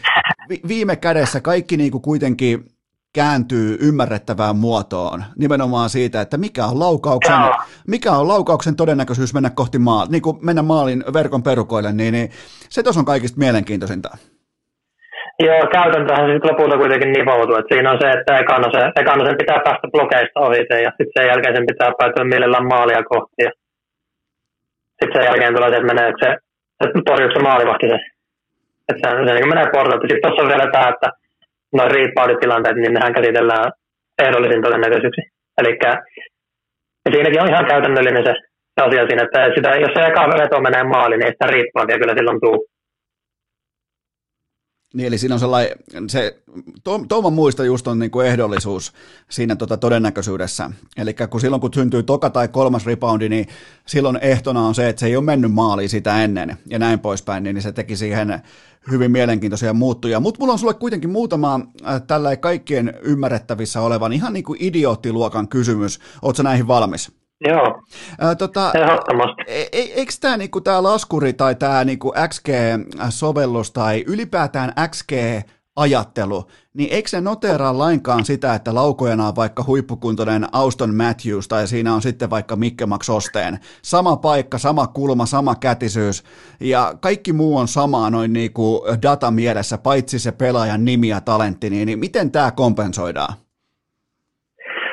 No tämä riippuu mallista et se on, no miettii noita kaikkia julkisia XG-mallia, mitä tuolla on saatavilla vaikka NRistä, niin ne on kaikki vähän erilaisia keskenään. Et siinä on se, että ne on rakennettu eri datalla. Siinä voi olla eri ajankohta, eri sarja, niin kuin mun, mun liigamalli on rakennettu eri datalla kuin NHL-malli. Ja sitten siinä voi olla eri muuttujia mukana. Ja toi pelaaja on siinä sitten se, siinä niin kuin yksi semmoinen muuttuja, mikä siihen sitten voidaan, voidaan ottaa mukaan, tai sitten ei. Se riippuu vähän siitä, että millä tavalla sitä haluaa käyttää. Et joskus voi olla sellainen, että jos halutaan, että se malli niin kuin kuvaa, kuvaa tavallaan sitä lajin keskimääräisiä maalipaikkoja, niin sen, sen pelaajan voi jättää sitä pois. Mutta sitten jos sillä haluaa lisää prediktiivistä arvoa, niin kyllä mä sanoisin, että se laukojan, laukojan sisällyttäminen on, on kyllä sitten järkevää siihen. Kyllä pelaajatalentissa kuitenkin on, on eroja, vaikka siitä niin kuin jotkut mä en tiedä, se menee ehkä vähän tuonne kellaripoika-osastolle, mutta ovat ehkä vähän eri mieltä siitä. Että niin kuin, olen nähnyt sellaisiakin mielipiteitä, jotka on niin sitä mieltä, että pelaajien välillä on mitään eroa. Ja tässä muuten saadaan, to- kertoa, tä- kertoa, että on eroa.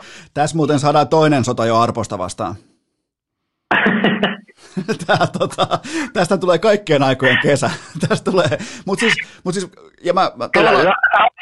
uusi Twitter-sota lähdössä, niin Twitterissä on aina välillä näitä tilastosotia että milloin siellä tapellaan Lindellistä ja milloin laukausten blokkauksesta, niin onko tässä seuraava? Tässä voisi olla seuraava Twitter-sota, mutta siis mun on todella vaikea hyväksyä, ja mä tiedän, että mä oon useimmiten, niin kuin, tai monesti mä oon urheilun tiimoilta, jääkiekon tiimoilta, mä olen väärässä, koska mä uskon mun silmiin, mä uskon mun palleihin, mä uskon mun sydämeen, kaikkea tähän vanhan liiton hommaan, vaikka mä kunnioitan dataa todella korkealle, mutta silti mä haluan itse nähdä asioita. Mun on tosi vaikea hyväksyä, että Auston Matthews ja Mikke Max Osteen on pitkässä juoksussa samalla viivalla samasta paikasta noin niin kuin laukojina. Se ei vaan mene mulle läpi.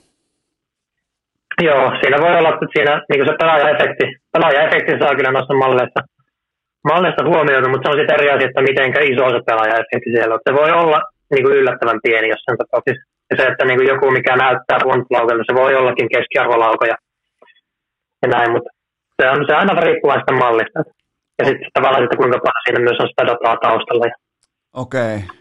Seuraava, seuraava idioottiluokan kysymys on se, että meidät suomalaiset kiekkoseuraajat, meitä on aika hyvin marinoitu tällaiseen, niin kuin, että Mertaranta vaahtosuussa huutaa, että jollain on kentällä tuhannen taalan paikka, niin nämä paikat on usein arvoltaan vain jotain niin kuin 0,40, eli 40 prosenttia kerroista se kiekko menee maaliin, niin tota, mulle joskus nämä numerot, sekä jääkiekossa että jalkapallossa nämä odotusarvonumerot, niin ne on aika pienen kuulosia, niin, niin selitetään mulle. Joo, no siihen voi olla monta syytä. Et yksi syy voi olla se, että se niin dataakaan, millä nämä mallit rakennetaan, niin se ei ole täydellistä. Ja siitä seuraa, että se mallikaan ei voi olla täydellinen. Ja itse asiassa niin mikään mallihan ei ole koskaan täydellinen, että kaikkihan niin kuin vaan kuvaa jollain tapaa todellisuutta. Mutta siinä niin esimerkiksi, jos miettii näiden jääkiekkomallien dataa, otetaan vaikka tuo NRin julkinen data, niin ei siellä ole tietoa one-timerista. Tai siellä, on, siellä ei ole tietoa maskia, että mistä on syöttö tullut. Siellä ei ole tietoa, että onko se ollut maskia. Ja sitten niin läpiajat ja rebounditkin, niin siinä ei niin ole eksplisiittisesti sitä tietoa, että onko se ollut läpiä ja onko se ollut rebound, vaan se pitää päätellä jotenkin siitä datasta, että onko se ollut mahdollisesti riippunut tai läpi. Se on niin kuin monet, jos on kaksi peräkkäistä laukausta, milloin ero sekunti välissä, niin se hyvin todennäköisesti on rebound. Sitten jos veto ennen on tullut blokki kolme sekuntia ennen toisessa päässä, niin on muuten ollut pikkusen nopea hyökkäys. ja, ja, tota, ja kaikkia, kaikkia tällaisia vähän vastaan. Siellä, siellä on paljon päädeltävää siltä datasta ja sitten nimenomaan sieltä kaikkea, kaikkea ei tosiaan näe. Ja tämä on varmaan sellainen asia, mikä sitten jos on, on, on niin kuin älykeikkodatan kanssa, sitä, siitähän niin kuin löytyy nykyään liikaa ja pelataan älykeikkojen sensoreiden kanssa, missä niin kuin nämä kaikkien pelaajien sijainnit sijainnit kirjalta, niin toi tulee olemaan varmaan semmoinen kehityskohta. No. Että mikä, niin jos, jos tällaisia asioita saadaan, saadaan mukaan tuonne tota, no XG, XG-malleihin, niin sieltä rupeaa sitten yhtäkkiä selittämäänkin aika paljon sitä, että mitä varten jonkun tiimi ylivoimapeli on niin hyvä ja mitä varten jotkut skoraa yli EV niin hyvin ja kaikkia tällaista. Ja toi on nimenomaan, jos ei siellä niinku noterata vielä toistaiseksi vaikka one-timeria erikseen, niin kyllähän siinä niinku, se selittää aika montakin asiaa. Ihan jo niin kuin, näin niin kuin tälleen kotisohva-analyysinkin pohjalta. Joo, se on kyllä, se on kyllä ihan totta. Mutta kyllä siellä niin tavallaan, että sitä dataa kertyy riittävästi, niin, niin tota, kyllä se sitten rupeaa erottua niitä, niitä tavallaan pelaajia, jotka niin syystä tai toisesta viimeistelee yli EVn. Ja sitten se syy on yleensä siinä, että siinä on joku tällainen, joko sillä on hyvä laukaisutalentti, joko se pelaa hyvässä tai niin hyvä, tavallaan hyvässä hyökkäyspelitavassa, mikä altistaa se hyville maalipaikoille. Ja, tai joku, joku tällainen tekijä. Että se on niin kuin, kyllä ne yleensä sieltä ajan kanssa löytyy, mutta sitten jos siinä on niin kuin paljon systematiikkaa, niin ei se välttämättä sieltä, sieltä löydy. Se voi niin kuin, että näiden asioiden kanssa on välillä oltava vähän varovaisena, että ennen kuin rupeaa sanomaan, että joku on ollut onnekas. Että se sille onnekkuudelle voi olla joku, joku tällainen syy. Vaikka, että niin. mulle tulee mieleen tota, toi William Carlsoni Vegasissa. Silloin kun tuo Vegasi oli, pelasi niin tätä ekaa kautta, se viimeisteli tosi paljon yli odotusta. Joku oli se niin videolta tutkinut näitä laukauksia. Silloin oli ihan älytön määrä tota, läpiajoja, ylivoimahyökkäyksiä, missä pääsi laukomaan tyhjään maaliin. Jos se tehnyt YVlläkin jostain niin kuin maskilaukauksilla ja tällaisilla, niin kyllä, niitä kyllä niille yleensä löytyy jonkinlainen järkisyy sillä taustalta. Joo, ja sehän oli siis ihan tuli kuuma kausi tota, Carlsonilta. Eli se, siellä meni niin kuin, kaikki meni säkkiin ja se, se, myös kompensoitiin sillä sitten joku 40 miljoonaa taalaa tuli rahaakin sillä, sillä runilla. Että ihan hyvin, hyvin niin kuin optimoitu aika menestyä, niin kuin, että, että sai itsensä nimenomaan onnekkaaksi oikeissa lottoarvonnoissa, niin kyllähän se on niin kuin, se oli hyvä esimerkki just tuosta, koska mä muistan sen kauden, kaikki puhu siitä, se oli vielä, totta kai se oli Vegasin ensikausi äh, NHL ja sitten yhtäkkiä tulee tällainen leftin puolen hyökkäjä, josta ei ole hirveästi puhuttu, ehkä vähän niin kuin jopa hylki yhtiönä ja, ja, ja sitten tota, painaa joka paikasta sisään, niin, niin toihan selittää aika paljonkin. Joo, juuri näin. Tota, mulla on yksi välikysymys. Tämä ei ole niin sanottu idioottiluokan kysymys, vaikka tavallaan myös on sitä, mutta mä katsoin tuossa noita sun tätä Progradun nimenomaan näitä, niin kuin, että miltä maalin etäisyydeltä, että kuinka kaukana kiekko on maalista, niin toi käyrähän laskee siis, kun tullaan ihan jo muutama metrikin, pari metriä kauas niin kuin maalista, niin toi käyrähän maali odottama, sehän suorastaan romahtaa, niin tämä saattaa kuulostaa vähän paistikysymykseltä, mutta lauotaanko jääkiekossa sun mielestä liian kaukaa, liian paljon? No, kyllä mä vähän sanoisin, että ennen on tehty näin. Et se on, mä luulen, että siinä on, on tapahtunut vähän muutosta, muutosta nyt viime aikoina. Mä muistelen, että mä tässä jonkun etäisyyksiin liittyvän jutun, jutun luin, luin tässä vähän aikaa sitten, mutta tämä ei nyt tule ihan, ihan suoraan mieleen, että mistä, mistä siinä tarkalleen oli kyse, mutta kyllä se niin kuin, että jos katsoo vaikka ylivoimapeliä ja sit sitä, että millä tavalla noin niin kuin vaikka lämärit ja rannenlaukaukset tällaiset siellä vaihtelee, niin aika, aika vähän niin kuin nykyään enää niin kuin pommitetaan viivasta. Ja niin kun miettii, että ylivoimapelit, niin niitä pelataan yhdellä puolustajalla nykyään. Ja tälleen, niin, niin kyllä, sitä, kyllä niin niitä laukausetäisyyksiä on selvästi tuotu, tuotu kyllä pienemmästi. Kyllä siellä on niin kuin jonkin, verran, jonkin verran ymmärretty sit niin kuin tätä lajia, niin kuin, tai niin kuin sitä omaa peliä optimoa niin kuin tuosta on hyökkäyspeli. Hyökkäyspeli ja laukausetäisyyksien kautta. Että niin kauko, kaukolaukauksia ei enää ihan, ihan niin paljon nyt. On niin kuin, jos mennään futikseen, niin siellähän toi on sitten ihan romahtanut. Että ei siellä tosi harvoin näkee, että joku lähtee yrittää yli 30 Joo, ja eikä mitään syytä yrittääkään, koska sä menetät useimmiten vaan pallokontrollin, ja se, se on niin kuin ainoa, mm. ja, ja sä pääset kerran ur- urheiluruutuun viiteen vuoteen, ja se on siinä. Juuri Ja tota, tuohon vielä kiinni tuohon, että miksi, miksi kenties myös on vihdoin ymmärretty, että sieltä niinku jostain keskeltä siniviivaa ei paineta niitä hirveitä pommeja kohti maalia, koska tässä sun mallinnuksessa tällä 200, yli 200 000 laukauksen otannalla, niin, niin toi blokattujen laukausten määrä siniviivalta ja keskeltä, niin sehän on ihan älytön verrattuna mihinkään muuhun alueeseen tuolla jäällä. Eli Eli, eli ihan syystäkin on vähentynyt sen niin kuin paikan, sellainen rumputulityyppinen niin kuin laukominen. Joo, kyllä. Sitten siinä on varmaan myös se, että siinä kun se eka pelaaja ottaa sen blogin siihen, niin sitä aukeaa aika nopeasti toi tota vastaiskun paikka myös. Ellei ole riittävästi vaan halua voittaa ja halua toimittaa kiekkoa maalille sen ekan pelaajan ohi. Tota ei vissiin, niin kuin, tällaisia niin kuin halukysymyksiä on vissiin vaikka, aika vaikea kääntää dataksi. Sä törmäät niihin ilmeisesti aika usein vaikkapa Twitterissä. Joo, kyllä niin. Ja niihin on hauska ottaa kantaa myös välillä. Tota, mutta joo, sitä se se monesti, että ei, ei sillä, ei sillä haluamisella, niin se, on, se on vähän tuota datasta, datasta niin kuin hankala löytää näitä.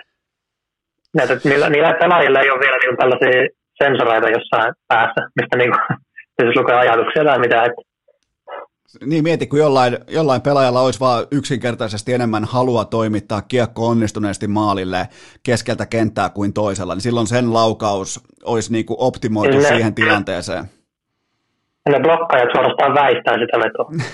Näin on syytäkin, mutta hei. Vi- ja... Sen takia, että olla niin kova ja haluaa välttää loukkaantumista. Sekin voi olla, sekin voi olla. Ja, ja, ja niillä voi olla contract year, ne voi olla menossa isosti pankkiin, ne ei voi loukkaantua, kaikkea tätä. Siellä on, siellä on paljon vaihtoehtoja. Niin, se voi olla se voi olla 50 millin jalka, mikä siinä menee poikki. Ja, ja sitä mä en ikinä uhraisi yhteen runkosarjatason kiekon blokkaamiseen. Mitä muuta itse olet mieltä blokkaamisesta? Pitääkö, pitääkö jokainen vetolinja lähteä hakemaan blogilla pois vai tota, miten, miten itse suhtaudut näihin niin kuin ennen kaikkea vaikka ykkös-, kakkos, pakin uhrautumisiin?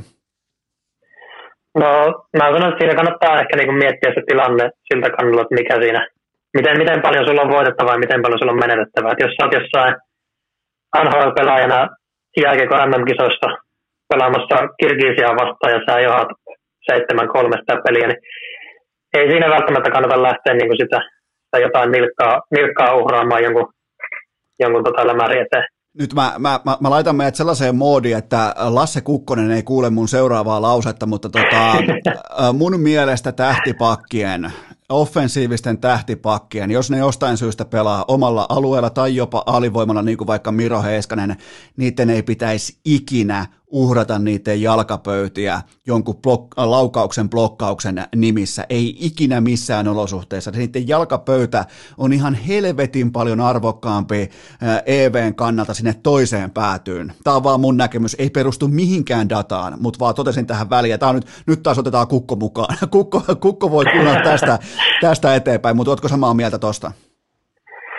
No joo, siinä, siinä on tavallaan se, se, vaikka se yksi viivalaukaus sitä menisi maaliin, niin ei se, niin kuin, se, se riippuu niin paljon siitä tilanteesta.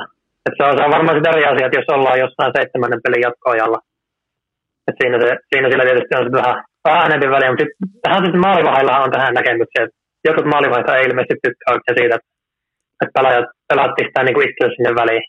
Kun se, kun muuttaa sitä suuntaa, niin se tavallaan, kun, kun ne maalivahit torjuu niin, niin paljon ennakoimalla niitä vetoja, niin Se voi, se voi tavallaan romuttaa sen koko torjuntasuoritteen, se kiekko muuttaakin sinne puolivälissä, mat- sun, tota, niin kuin, puolivälissä matkaa niin suuntaan. Ah, mulla on muuten sulle yksi kotitehtävä, tai voit vastata myös suoraan lonkalta, että tuli mulle ihan yhtäkkiä mieleen, mutta tota, äh, tilanne, on okay. seura- tilanne on seuraava. Eli äh, mun joukkue johtaa nyt ottelua vaikka 3-2 ja vastustaja pelaa ilman maalivahtia. Mä pelaan siellä oman alueen puolustuspelikonseptissa. Heillä on kuusi pelaajaa, meillä on viisi pelaajaa. Mulla on omalla alueella kiekko mun kämmen puolella. Mun mielestä mun jääkiekossa, mun odotusarvoilla, mä yritän aina maalia, mä yritän aina tikaria, mä yritän aina kuolin iskua. Onks mun päätös oikea? Eli niin sä siis puolustava joukkue. Kyllä. Ää, nopea vilkaisu kelloa, paljon on kellossa aikaa.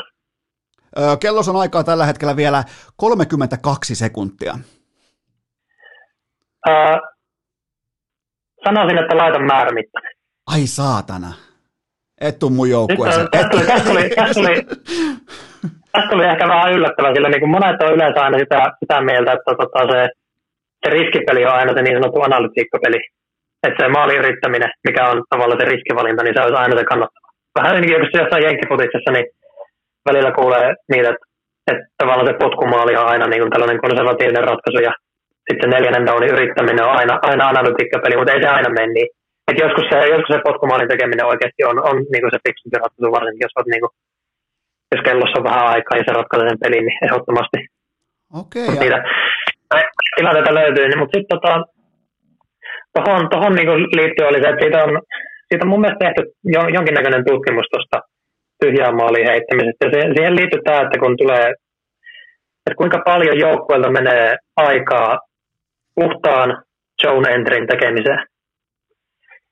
Se, liittyy, se liittyy siihen, mä en muista tarkalleen miten se oli tutkittu, mutta se idea oli, idea oli lyhyesti se, että sieltä joukkueelta menee keskimäärin joku parisenkymmentä sekuntia, ehkä vähän reilut, yrit, saa se, tota, saa se entry perille.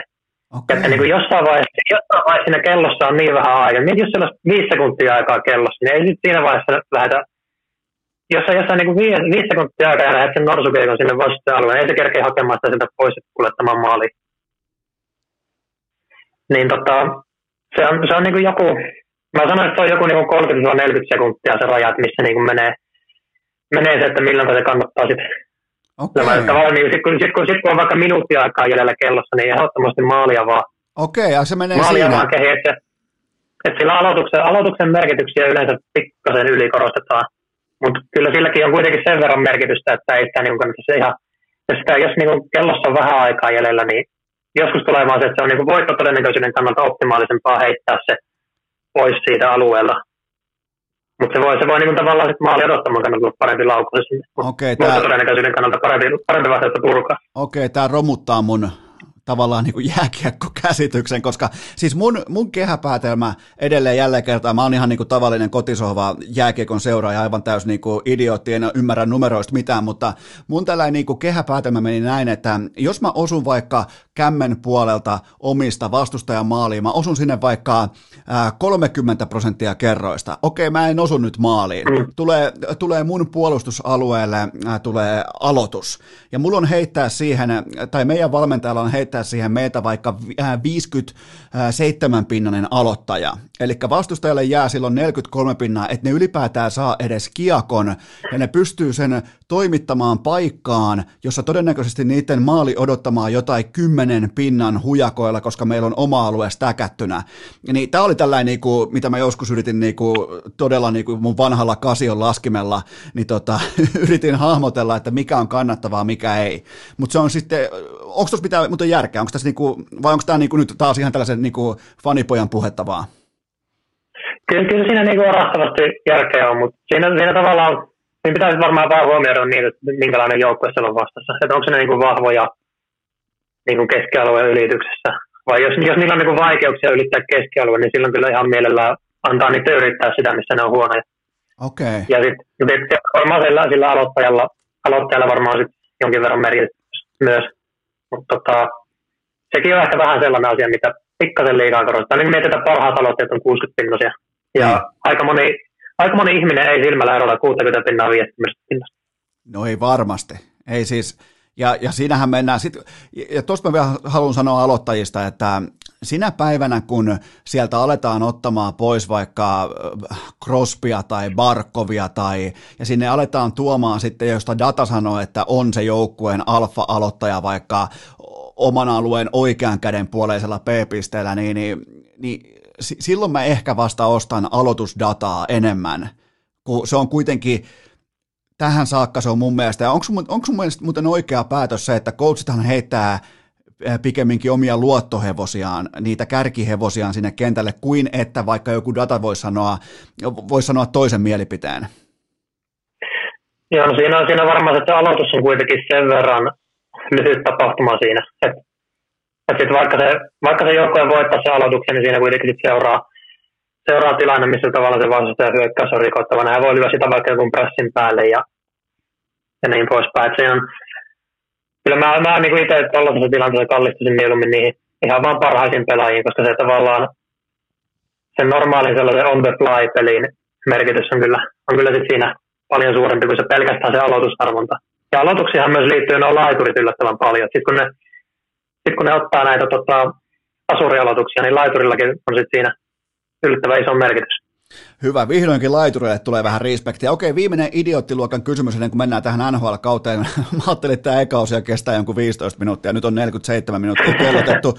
Eli otettiin siihen overi kiinni aika kivasti, mutta tota, öö, kerro mulle, että minkä takia NHL lauotaan ottelua kohden niin paljon enemmän kuin SM-liigassa, eli äh, NHL suurin piirtein sun otannan mukaan tai sun äh, gradun mukaan 112 kertaa per ottelu, kun taas SM-liigassa samalla peliajalla 94 kertaa per ottelu, niin, niin mi- mitä löytyy tämän taustalta? No tota, kyllä se varmaan se kaukalon koko, kaukalon koko on varmaan sellainen – sellainen aika, aika konkreettinen tekee siihen, että tilaa on vähemmän, niin siinä, siinä sitten tapahtuukin, tapahtuukin vähän enemmän asioita, kun pelaajat on lähempänä toisia ja kaikki etäisyydet on vähän pienempiä. Et pelin yleinen intensiteettitaso voi olla vähän korkeampi, pelaajat on vähän nopeampia ja vähän taitavampia. Niin sanoisin, että se on siinä. Ja tämä on, nyt, nyt voi niinku heittää tämmöisen play the game-vertauksen tähän. Mä oon pelannut sählyä Hankasalmen ja Kirkonkylän monitoimitalolla. Okay. Nyt mä oon pelannut sählyä Hankasalmen aseman koululla. Ja aseman koulun sali on sellaisen postimerkin kokoinen ja sitten toi kirkonkylän monitoimitalon sali, niin se on sitten sellainen kunnon aukein. Kyllä siinä huomattavasti enemmän tapahtuu asioita siinä pienessä kaukalossa, pienessä, pienessä liikuntasalissa, missä on vielä puolapuutki seinällä ja toisella puolella patterit, minkä alta saa kaivella pallo. Ai että toi on muuten, toi on hyvä junnu muisto. Pallot, mitä piti kaivaa äh, niin kuin sählysalin tai liikuntasalin patterin alta. Toi muuten herätti muiston, mitä mä en ole koskaan urheilukästissä käynyt läpi, koska mä joskus teen myös muisteluosioita junnu-urheilusta. Toi on hyvä haku, kun on ne just tyhmän korkuset patterit, mihin se pallo just ja just sujahtaa, mutta se ei tuu sieltä pois. Ai ai, strugglea. Toi oli, toi oli ikuista Kyllä, kamppailua. Siis sehän on sellaisia vähän niin kuin aloitustilanteita siihen sählypeliin et se, on, se on vähän niin kuin semmoinen ylimääräinen, että jos niin kuin sählyssä, jos ei ole normaalisti, mä en tiedä, onko, mun pitäisi varmaan tietää, sillä mä oon pelannut, pelannut niin kuin höntsäsählyjä, mutta mä en tiedä, onko siinä niin kuin kunnon sählyssä niin kuin aloituksia. Mutta tota, niin kuin tuossa pelimuodossa on aloituksia. On, onhan ne siinä... Va, ne va, niin, on, onhan siinä siis ihan aloitukset tota, jatkuvasti. Ja... Niin normi, normi keskialoitus on, mutta onko siinä niinku näitä niinku jääkiekossa B-piste-aloitukset? Olisiko siellä kulmassa joskus joku outo, niin kuin tällainen... Onko, onko se kiista, on vissiin sellainen? Niin, vai, hei, vai onko se korvattu nuolella niin kuin koripallossa? Nyt, nyt ollaan muuten tosi syvällä urheilun syvimmässä ytimessä. Kyllä, ja, ja, ja nimenomaan jääkiekon data-analyysissä. Joo, ja nimenomaan... Niin kuin, joo. onko meillä onko salibändissä Joo, mutta tämä ei ole eka, tämä ei ole eka kerta urheilukästis, kun lähtee vähän laukan puolelle, mutta tuon kun miettii siis tuosta, mä vielä otan kiinni tuohon, mitä sä sanoit äsken, niin, niin tavallaan NHL tulee pelaajille paljon tilanteita eteen, missä laukaus on ainoa vaihtoehto. SM-liikassa kaukalon koosta johtuen sulle tulee alipisyöttökulmia, sulle tulee tilankäytöllisiä mahdollisuuksia, kun taas NHL, niin, niin se on se laukaus. Ja varmaan toi ehkä, koska toi ero on aika iso, niin, niin mun papereissa toi selittää ehkä sen. Joo, se on siinä pelaajalla niin kuin enemmän, enemmän vähän niin kuin valinnanvaraa hyökkäyspelissä suhteen, kun siellä siellä laidasta löytyy tilanne, mihin pystyy menemään tekemään jonkun pyörähyksen ja katsoa, että onko siellä selustassa joku.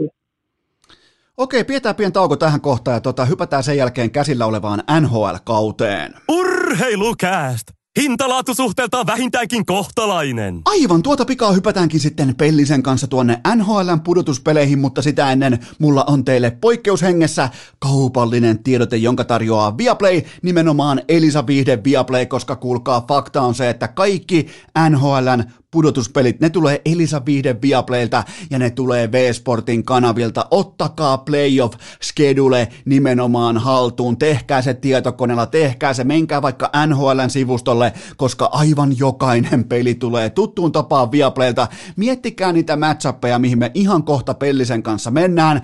Toronto, Montreal, Washington, Boston, Florida, Tampa Bay Lightning, kaikkea tätä siis ihan ihan mielipuolinen kattaus tarjolla, joten nyt ei ole tekosyitä, ei ole minkään näköisiä, ää, niin kuin tota, miten voisi sanoa, käänteiskortteja lyödä pöytään, koska kaikkien pitää tilata Viaplay. Se tapahtuu osoitteesta viaplay.fi, koska nyt ei tarvitse katsoa mitään buffaloita tai Detroitteja. Nyt on pelkkää sisäfilettä tarjolla, pelkkää vagui härkää tarjolla, nimittäin playerit alkaa aivan tuota pikaa jo heti nyt ensi lauantaina, joten mene osoitteeseen viaplay.fi tai hyppää mukaan V-Sportin kanavien kautta sitten oman operaattorisi voimin. Tähän kylkee myös toinen huippunopea kaupallinen tiedote, joka liittyy aika oleellisesti siihen, että kuinka sä viihdyt sun kotisohvalla, nimittäin tämän yhteistyön tarjoaa Taffel Sipsien Goat. Kaikki tietää sen maailman paras sipsimerkki. NHLn puolustuspelit, ne ei ole mitään ilman oikeaa sipsivalintaa, joten käykää hakemassa sitä uusi vanhaa Furiousia, nimenomaan se hieno pussi, energinen pussi, kaunis pussi. Ja ottakaa mun kaltaisesti se original bagi koko suositus tai se koko mallisto käyttöön, nimittäin liian äh, pienin, ehkä vähän liian pien, keskikokoinen, just täydellinen, paras maku ja iso, mulle ainakin nykyään ehkä vähän liian iso, joten original bag, se on tullut takaisin, napatkaa. Mulla on aika nimittäin Nämä Sipsitohtorin paperit on nimittäin aika uljaalla mallilla. Mä oon väitellyt itteni Sipsitohtoriksi, joten tota, kyllähän toi Furious, se on aivan loistavaa. Ottakaa testiin. Jos ette vielä kokeillut, ottakaa Furious testiin. Ja Taffelilta tulee sitten sipsit, pähkinät, linssipsit ja MM-lätkän viralliset kisapussit. Ne on grillsejä, napatkaa niitäkin mukaan. Siis tää oikeastaan koko kesä, koko kevät on koverattu. Kun sä osaat tehdä siellä sipsihyllyllä, sä osaat tehdä sen ainoan merkittävän päätöksen ja se on se, että sä valitset taffelin. Se on hyvin yksinkertaista ja se on ainoa oikea valinta, joten kaikki tietää, kuka tai mikä on Sipsien Goat. Se on Taffel ja nyt takaisin J, J, J, Pelliseen. Urheilukääst! Isoäidin kellarinörttien Excel-taulukko asialla jo vuodesta 2018. Ja sittenhän me hypätään suoraan käsillä olevaan NHL-kauteen, eli tässä välissä oikeastaan nyt JJJ Pellinen. Mikä on muuten sun oikea nimi, ihan by the way? Jani Pellinen. Jani Se Pe- lukee myös siinä mun, kyllä se lukee myös siinä Twitter-tilillä. Okei, koska mä oon aina niin kuin jotenkin vaan nähnyt sen JJJ Pellinen, mikä on kyllä kieltämättä aika hyvä Ja se, taito. ja, se myös, ja se myös varmaan lukee siinä gradun kannessa, minkä sä luit. Mieti, kun siinä lukisi pelkästään JJJ Pellinen. Se, se olisi aika kova, koska siinä on mun mielestä sellainen, niin kuin, äh, tiedätkö, jotkut vaikka äh, kunnioitut äh, niin kuin, ison, ison kategorian lakimiehet, niillä on useimmiten, ne on vaikka Marika Strönförs, Alförs, tällaisia niin kuin tuplanimiä, niin kyllähän JJJ Pellinen on aika kova tällainen niin kuin brändinimi. Ootko samaa mieltä? Kyllä, ja sitten siinä on vielä se, että eikö nämä, eikö nämä lakifirmat ole yleensä, että on sukunimi ja sukunimi. Joo, kyllä. Se on vähän, vähän sitä samaa meininkiä. Siinä on samaa meininkiä, mutta sä et tehnyt äsken virkkusia, sä, sä et kussu pulloa, vaan sä kävit ihan tuolla vessan puolella, onnittelut sulle siitä, mutta ää, tota, eikä, kiitoksia. eikä siis ole mitään ongelmaa, jos joku haluaa kusta pulloa, eli täällä ollaan niinku pro-virkkunen, ää, pro-pullo linjalla noin lähtökohtaisesti, mutta joskus on ihan kiva kuulla, että jotkut käyttää vielä vessojakin. Kyllä se on ihan, ihan hyvä, että tässä maailmassa on jotain pysyviä instituutioita. Kuten vaikka Vessa, hyvä, mutta pysyvä instituutio on myös NHL-jääkiekko. Ja tota, minkälainen, nyt sun, sun otannan mukaan, niin minkälainen tämä lyhyt, tiukkatempoinen runkosarja on ollut? Mikä on ollut vaikka niin kuin merkille pantavaa? Mikä on ollut tämän runkosarjan 56 ottelua per joukkue, niin mikä on ollut sellainen niin kuin tunnusmerkistö tästä kaudesta? No siis ekana nyt varmaan tulee mieleen nämä kaikki peräkkäiset pelit samat joukkueet pelaa niin kuin, jotkut pelaa niin kuin seitsemän matsin sarjan tuohon keskelle runkosarjaa, jotkut pelaa niitä back-to-back-pelejä, tulee kolmen pelin, neljän pelin sarjoja, ja se, että millä tavalla, millä tavalla se tavallaan markkinadynamiikka niissä toimii. Ja, tota, sitten siinä, siinä, tulee paljon myös näitä peluutusjuttuja, että miten ne arpoo maalivarit niihin peleihin. Ja, ja ainakin, niin jos, jos niin tälleen vedonlyöntin kannalta sitä katsoo, niin ne ekat pelit on yleensä, yleensä niin kuin huomattavasti, huomattavasti parempia. Ja sitten niin kuin, niin se markkina on jo on ne niin kuin tavallaan adjustanut, se sama, sama peli tavallaan toistaa uudestaan. Ja Okay. Meillä on jonkin verran infoa sitä ekasta. Ne on, ne on yleensä vähän tiukempia ollut, mutta kyllä niissäkin niin on tietty, tiettyjä paikkoja on. Että siellä kuitenkin vaihtuu maalivaita, saattaa tulla kokoonpanossa jotain pieniä sääntöjä. Onko toi tota, onks tää, tää kausi, tää erikoiskausi, pandemiakausi, niin onko tämä ollut sulle tota, vedonlyönnillisesti onnistunut? Kyllä tämä on mulle ollut ihan, on ollut ihan positiivinen kausi, että tässä niin kuin, tota, tota, no maalimäärien tippumisten suhteen tuli oltua ihan hyvin kartoilla. Kartoilla siinä niin kuin, maali, koko niin kuin tällainen maali, maalikeskiarvo, niin se pikkasen, pikkasen tuli tuosta alaspäin. Ja Ai jaa, okei. Eli tota, sä olit siis järkeily etukäteen sen, että tämä tiukka tempoisuus kautta kaikki tämä niinku back to back to back to back to back pelaaminen, kaikki tämä, niin tota, se tulee droppaamaan uh, maali, uh, kollektiivista maalimäärää. Oli, oliko tämä oikea johtopäätös? Joo, siinä on varmaan vähän samaa, samaa päätäntölogiikkaa taustalla kuin tuossa, että niin pudotuspeleissä tippuu noin, tippuu maalimäärät. Pudotuspeleissä tietysti voi johtua paljon myös siitä, että siinä on paljon enemmän panoksia pelissä, joku ei ottaa riskiä. Mutta tässä, tässä tulee myös se, että kun ne sitten oppii tavallaan tuntemaan toisensa ja pelaamaan paremmin toisiaan vastaan, niin se menee ehkä vähän tarkemmaksi. mit... Mutta toisaalta on niitäkin sarjoja nähty, että mistä tota joku, joku joukkue niin kuin, ei vaan syytä tai toisesta niin kuin, pärjää. Olisiko ollut Mä olikohan se joku Philadelphia Devils pelasi monta peliä peräkkäin. Devils taas voittaa ne aika hyvin. Ja oli suht runsas maalisiakin muistaakseni. Joo. Toi on kyllä ollut, ollut kyllä mielenkiintoinen kaiken kaikkiaan tämä hyvin erikoinen. Totta kai on vähän tällainen niin kuin fanin kannalta on tullut myös vähän niin kuin mitta täyteen näiden jatkuvien samojen joukkueiden kohtaamisissa, mutta nyt taas toisaalta on kyllä sielu, sielu täynnä intoa, kun mennään kohti playareita, koska absoluuttisesti meillä on hyviä joukkueita nyt jatkossa, mutta tota, mikä on sun datan mukaan tällä hetkellä, vaikka voimaluvun, mitä tahansa terminologiaa käytätkin, niin, niin mikä on sun mielestä tällä hetkellä koko NHL vahvin joukkue? No tota, kyllä sen on hankala tähän mitään muuta sanoa kuin Colorado. Okay. niin kuin, jos, jos katsoo tätä pelaajamateriaalia, niin se on just niin kuin oikealla tavalla leveä. Että se ei niin kuin, että se ykkösketju, ykkösketju tietty on siinä niin kuin ihan älyttömän laadukas. Mutta sitten se ei ole, se on niin kuin aikaisempina vuosina se on ehkä pikkasen liikaa ollut kuitenkin se ykkös, ykkösten varassa. Mutta nyt siitä oikeasti löytyy sitä laajuutta. Ollaan siellä niin kuin neloskenttäkin performoi niin kuin jollain yli 55 pinna tota XG-suhteella. Riippuu ehkä vähän, että minkä, minkä mallin mukaisia XG katsoo, mutta niille pystyy niin kuin itse generoimaan sitä peliä ilman, että ne niin kuin pelaa nolla nolla niin kuin joidenkin joukkueiden neloskennat tekee. Niin siis Coloradon yksikään ketju ei jää maali odottamassa miinusmerkkiseksi, mikä on kyllä aikamoinen niin kuin statementti.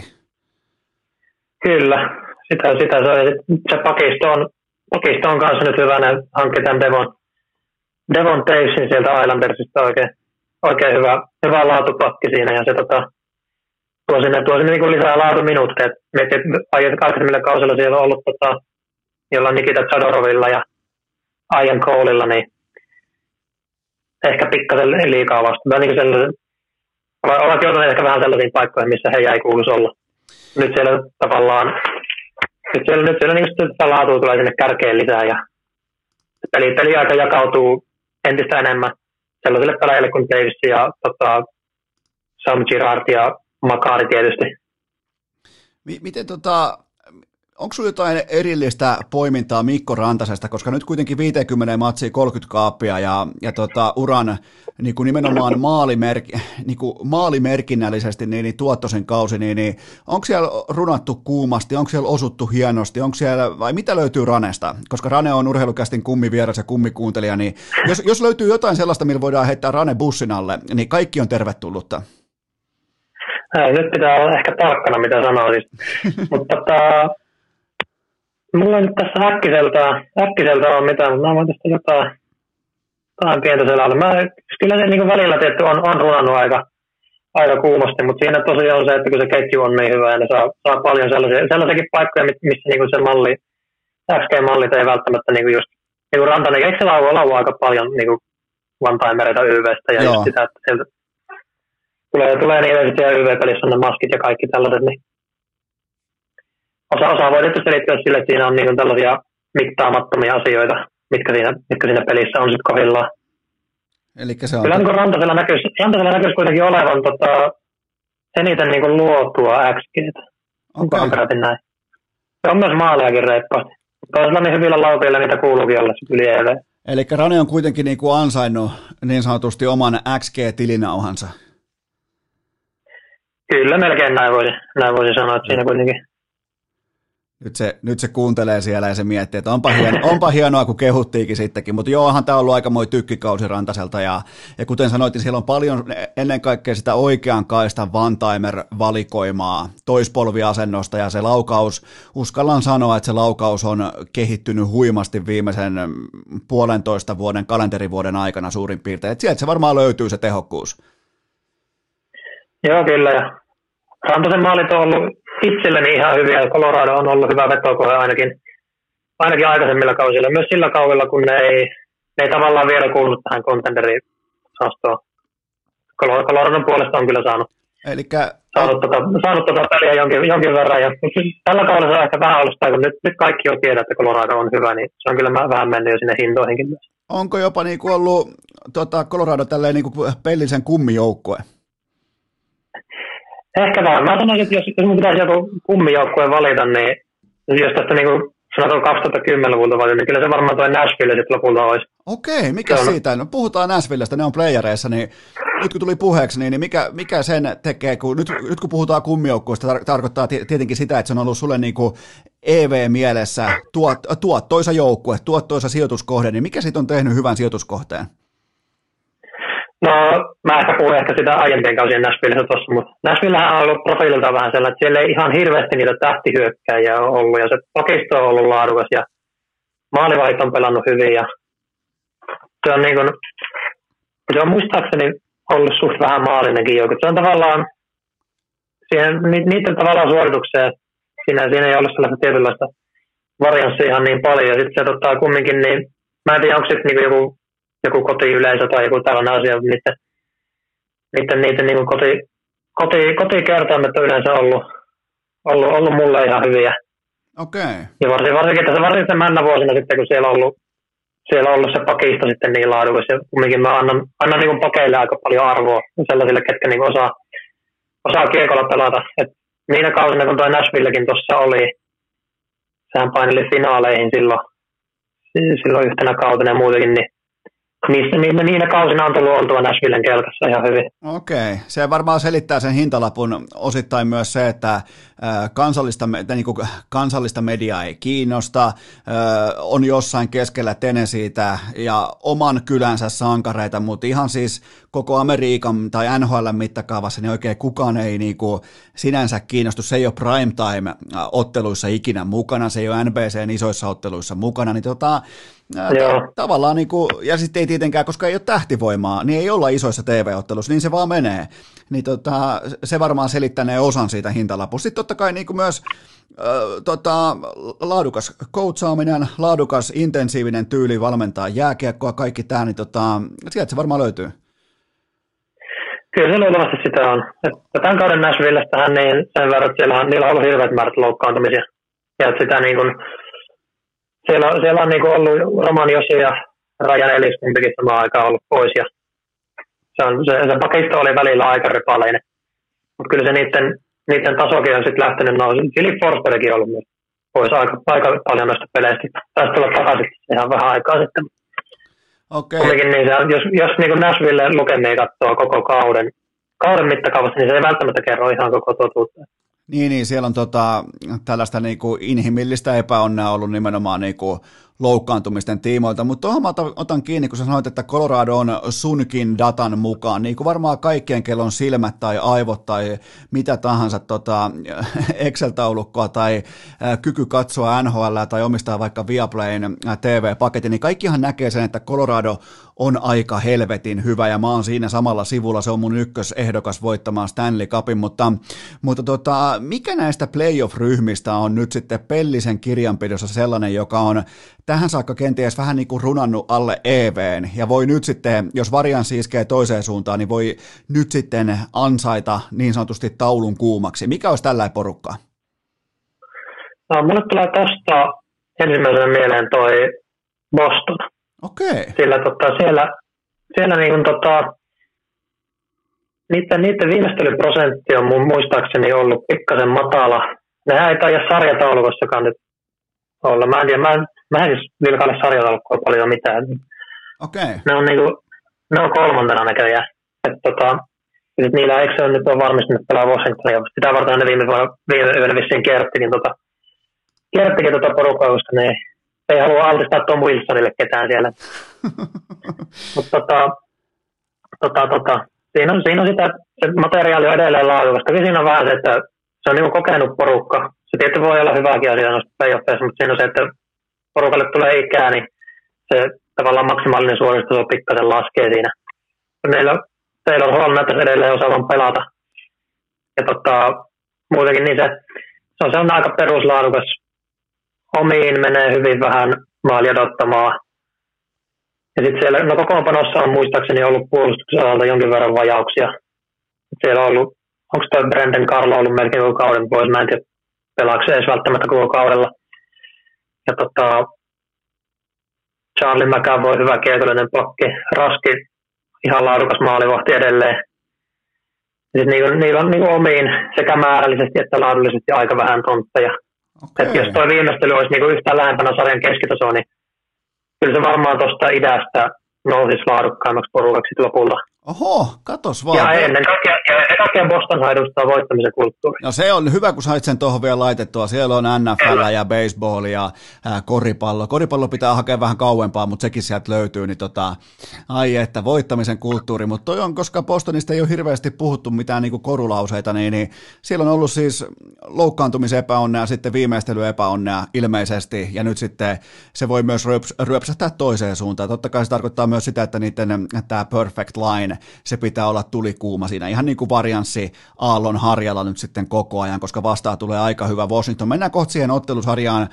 Mä kysyn sinulta seuraavan kysymyksen ja se kuuluu näin, että, että tota, kuka on tällä hetkellä tai näistä playoff-joukkueista, niin, niin mikä niistä olisi vähän niin kuin seilailun myötätuulee tai onnenvoimin ja kellä, on, kellä vaan on niin kuin ollut tällainen niin kuin aurinkoinen päivä maalinteon suhteen? Onko siellä joku tällainen porukka mainittavissa?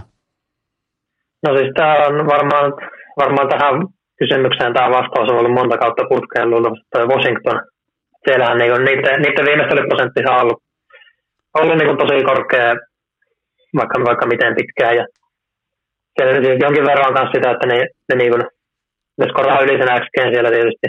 Ja se ei, se ei välttämättä XG saa näytä hyvältä, mutta siinä liittyy se, että, että siinä Washingtonissa on se ylivoima ja sitten miten ne, mitenkä ne pelaa sen ja siellä se Ovechkinin one-timer, siinä on se keskellä joku laukoja aina ja siinä, siinä voi olla paljon sellaista, mitä niin kuin ei, ei näillä menetelmillä pysty ihan, ihan kunnolla, kunnolla mittaamaan, mutta se on, ja sitten siellä se, tavallaan se pelaajatalenttikin on korkealla, että, että tavallaan Washingtonin kanssa pitää silleen vähän varovainen, mutta tota, se, on, se on ehkä vähän sellainen, mikä, mikä mua vähän, vähän epäilyttää tässä. Eli niin kuin se maalivahtitilanne Washingtonissa on pikkasen hankala siellä niin kumpikin, kumpikin maalivahti on niin torjunut alta sen alta odotusarvon toi, toi tota, mikä Vanetsekki ja Ilja, Ilja Samsonovi taitaa olla toinen. Niin.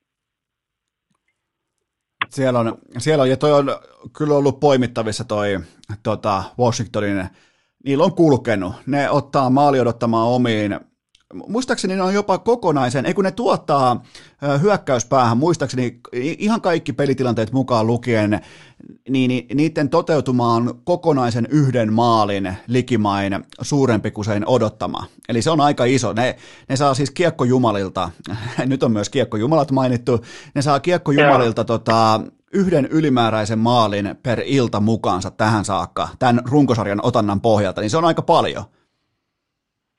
Joo, kyllä se, kyllä se aika paljon on. Ja tietysti tuossakin tulee jossain vaiheessa piste, piste vastaan, että milloin pitää, pitää ruveta oikeasti miettimään, että voiko tämä nyt olla enää sattumaa, että tämä sama joukkue on monta vuotta putkeen viimeistely yli EV. Siinä, siinä varmaan sillä pelaajatalentilla on sitten, on sitten joku, tota, joku vaikutus siinä ja sitä varten niitä, näitä arvioita ei nyt ihan pelkällä XGllä sitten lähdetä luomaan.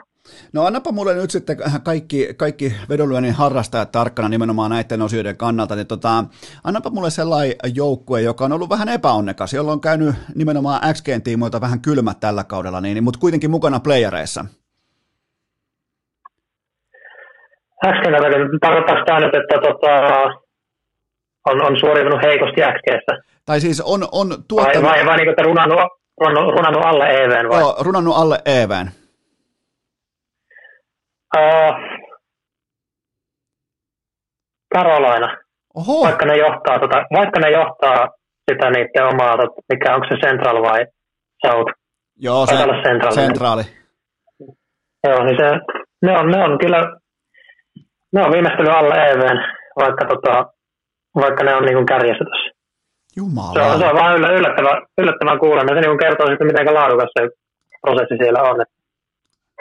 Eli nyt on siis, nyt on siis ihan tälleen niin kuin paistikysymyksenä, niin nythän on paljonkin perusteita olemassa jo ihan lähtökohtaisestikin lyödä Karolainaa voittamaan koko paska. Siis totta kai hintalapun pitää olla kohillaan. Mulla ei nyt just ole mestarikertoimia tässä mun eessä, mutta mä voisin kuvitella, että se ei ole kärkihevosten joukossa. Niin tässä voisi ollakin valueta. Niin, miksei. Siinä tietty on se, että ne tämä, tämä formaattihan menee, että niitä pitää tulla tuosta niiden omasta divarista, divarista ulos, että siinä ne joutuu todennäköisesti on Tampa Bay, Tampa Bayn pihteihin jossain vaiheessa, mutta toisaalta se Carolina on tällä kaudella ollut kyllä sen verran laadukas, että, että kyllä se niin kuin tota,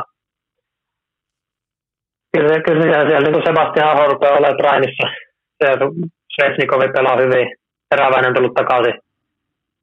Maalivahit on ollut yllättävän hyvin myös. Se on, Carolina oli jossain vaiheessa niin vähän tuon maalivahtien kanssa sitä tämä ongelma, että se oli pitkään aikaan muori, mikä ei, ei enää ollut huipputasolla. Mutta siis niin kuin Peter Vasekilla se perustason pitäisi riittää, jos se vaan on ehjänä. Ja sitten tämä, mikä Nedalkovic, Nedelkovic. Joo. Niin on ollut, ollut, kyllä, ollut kyllä varmaan kauan positiivisempia yllätyksiä niin kuin noiden niin kuin, niin kuin torjuntasuoritteiden suhteen. Torjunta on, torjunta on niin kuin huomattavasti odotusarvoja paremmin. Joo, ja mä tuossa vähän niin kuin äh, pyörittelin tällaisia peruslukemia liittyen maalivahtien onnistumiseen, niin tota, eli kuinka paljon ne on pystynyt torjumaan äh, versus odottamaan ja näin poispäin, niin, niin, niin tota, Karolainan veskari kaksikko, nimenomaan veskari kaksikko oli koko NHLn paras. Eli tota, ihan, kyllä, ihan kyllä. hyvä tilanne lähteä playereihin. Voidaan sanoa, että siellä on mahdollisesti löytynyt voittava maalivahti. Ai jumalauta, nyt tuli sekin vielä mukaan. Voittava, voittava maalivahti, joka ottaa niitä isoja torjuntoja, mutta tota, mikä on ollut tämän kauden, sä kävit tota niinku maalimäärien droppaamista jo läpi, mutta onko siellä joku muukin tällä ilmiö tai joku muu vastaava seikka, mistä sä oot ottanut vedonlyöntimarkkinasta plus EV-edun puolelle? Onko siellä joku tällä tulee mieleen joku juttu, että joku joukkue, joku ilmiö, joku tyylisuuntaus, mitä tahansa, niin onko siellä sellaista? Uh, no Minnesota, Minnesota Wild tulee okay. ihan ensimmäisenä tuosta mieleen, että se on, se on mä, en, mä en siinä niin ollut oikein mitään mieltä ennen kauden alkua. Et mä luulen, että mä olin näkemyksissäni suht, suht hyvin markkinassa, mutta se rupesi sitten niin kuin, Wildista sai hyviä kertoimia alkukaudesta. Siellä Caprisovi rupesi, rupesi tota, niin sanotusti suorittamaan. Ja siellä, siellä niin kuin, tota, että se, niillä, niillä, niillä on vaan mennyt huomattavasti paremmin, mitä, mitä niin kuin varmaan moni odotti. No varmaan kukaan odotti, ja, että tota, onhan, niin. se ollut, onhan se ollut paljon paljon parempi nimenomaan niin kuin tällaisena... No kolme pistettä, no kolme pistettä Colorado perässä. Niin, ne, nehän, nehän, siis pelaa kuin kesto menestyvät tuolla kaukalossa, niin se on kova, se on kova, kova näyttö. Maalivahtipeli kaikki, Kyllä. viisikoiden tiiveydet, ihan siis ihan perusjääkeekon osalta, niin, niin nehän kalpenee hyvin harvalle tuolla. Että tota, ei mullakaan ollut mitään mielipidettä, nyt mulla on, koska mä oon nähnyt, ja tota, on kyllä ollut todella hyvä joukko, eli sä ehdit siihen mukaan siihen ennen kuin markkina kerkesi vähän korjaamaan numeroita. Joo, kyllä se oli, niin kuin alku, alkukaudesta varsinkin, niin tuli sitten oltua ihan, ihan, ihan niin sanotusti hyvin hereillä ton, ton tiimin kanssa. Okei, a, mennään, mennään playereihin, mutta vielä yksi välikysymys, ja se on se, että minkä joukkueen tiimoilta sun äh, niinku preseason data-analyysi oli tällä kertaa eniten väärässä? Mikä oli sellainen hevonen, kenen puolesta sä yritit vähän niinku, äh, tarjota piiskaa, mutta mitään ei tapahtunut? Mitähän mä sanoisin tähän? Tota, no, mä olen tehnyt niinku pre-season ennusteita sillä niinku normaali tavallaan kausisimulaatio verrattuna, että missä pitäisi olla, sillä tässä niinku oli tämä koronatilanne ja ei ollut niinku varma, että pelataanko näitä kaikkia pelejä ja mitä, mitä tässä oikein käytän kanssa. Okei. Okay. Mutta kyllä jos, jos niinku vähän, vähän vertaa tähän, tähän toteutuneeseen, niin no toi Flyers on aika matalalla. Et siinä, siinä on tietysti se, että siellä ei toi maalivahti, maalivahti homma. Me ollaan nyt vuosi 2021 ja en muista vuotta, milloin ei olisi puhuttu Flyersin maalivahtiongelmista. Joo, ja Carter, Carter. Hartti nyt ei ollutkaan sitten ihan, halusi olla koko NHLn paras pelaaja ja olikin sitten antivesinä. On muuten odottamaan nähdä koko... Sieltä, sieltä, niin Jatka vaan. Siellä niin tuo perinteinen, perinteinen torjuntaprosenttikin on tota, sellaista 80-luvun maalivahin tasoa. joo, ja, ja, ja, ja se, on, se on aika hyvin niin kuin nykyvarusteilla. Kyllä, joo, ja e, tota, odottamaan nähden koko NHL toisiksi huonoin maalivahti. En muista kuka on huonoin, mutta tota, on kyllä vetänyt, niin kuin, mutta no sieltä löytyy, joukkue löytyy aika monesti sieltä, missä joko yli- tai alisuorittava maalivahti on. Elikkä, ja, ja Flyers on kellarissa, niin kuin se kuuluukin sinne, ja Flyers on ihan, Flyers on ihan perseestä ja unohdetaan se kokonaan oranssi porukka, mutta tota... Joo, tuossa ehkä lyhy- lyhyesti voisi vielä mainita tuon Kälkärin, että Okei. Okay. Odotin Kälkäriltä pikkasen, pikkasen parempaa, parempaa suoritetta, mutta siellä ei, siellä ei lähtenyt hommat oikein kulkemaan. Okei, okay, eli se... Jako, jako, jako Markström oli hyvä Vancouverissa viime kaudella, mutta tällä, tällä tavalla ei ole tarttunut oikein sielläkään, ja ne, ei nyt, ne on nyt playereista ulkona, ja siellä vaihtui valmentajia kaikki. Mä haukkasin ehkä eniten paskaa Vancouverin kanssa. Mä, tota, mä ostin hypejunaan lippuja ja ne kaikki oli ihan huijarilippuja. Ja, ja, tota, ja, Joo, ja, siinä ja, Petterssoni, Petterssoni loukkaantui jossain kohtaa ja se on, oli, se oli pikkusen kova. Okei, mennään nyt näihin varmistuneisiin playoff-ottelupareihin, eli kaikki muu on kaikkialla selvää, paitsi sitten lännessä. Sielläkin varmaan nyt sitten tässä tämän keskiviikko torstai yön aikana tulee sitten selväksi se, että Colorado pelaa St. Louisia vastaan ja Vegasi pelaa Minnesotaa vastaan, mutta ei kuitenkaan hypätä niihin nyt, koska Coloradoakin on tässä jo käyty mukavasti läpi, mutta ö, otetaan itä.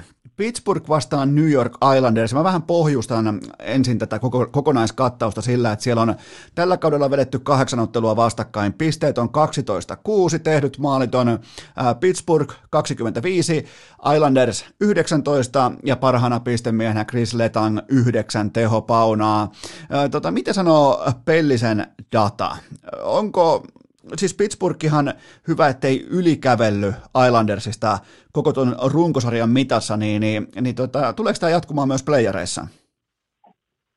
Joo, tässä on yleensä se, että mä, en, mä harvemmin kiinnitän noihin keskinäisiin peleihin huomiota runkosarjassa, mutta nyt tämä saattaa olla vähän poikkeuksellinen tilanne, kun niitä keskinäisiä pelejä on ollut niin paljon.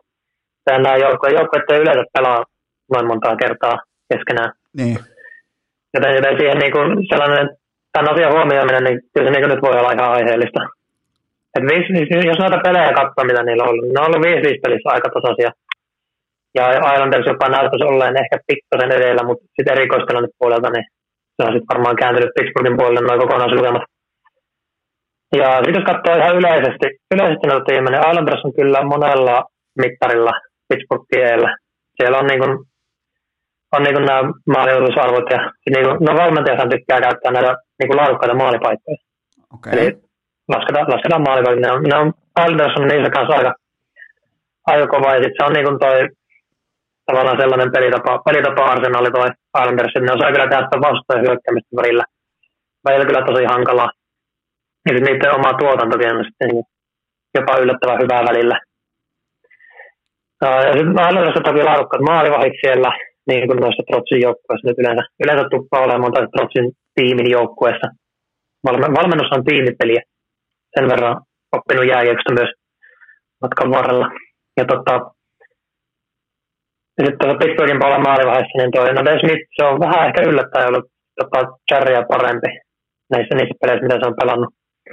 Ja kyllä tässä niin monelta segmentiltä löytyy tuohon Islandersille, Islandersille vähän etu, mutta nuo keskinäiset niissä voi olla jotain, minkä takia tuota Pittsburghia voisi vois vähän suosia, mutta tuossa on, tossa on potentiaali kyllä tosi tosi sarjaksi. Hankala lähteä sanoa tässä vaiheessa niin kuin arviota ja tämä, tämä tulee olemaan mielenkiintoinen sarja, sarja pyöriteltäväksi. Mä voisin melkein...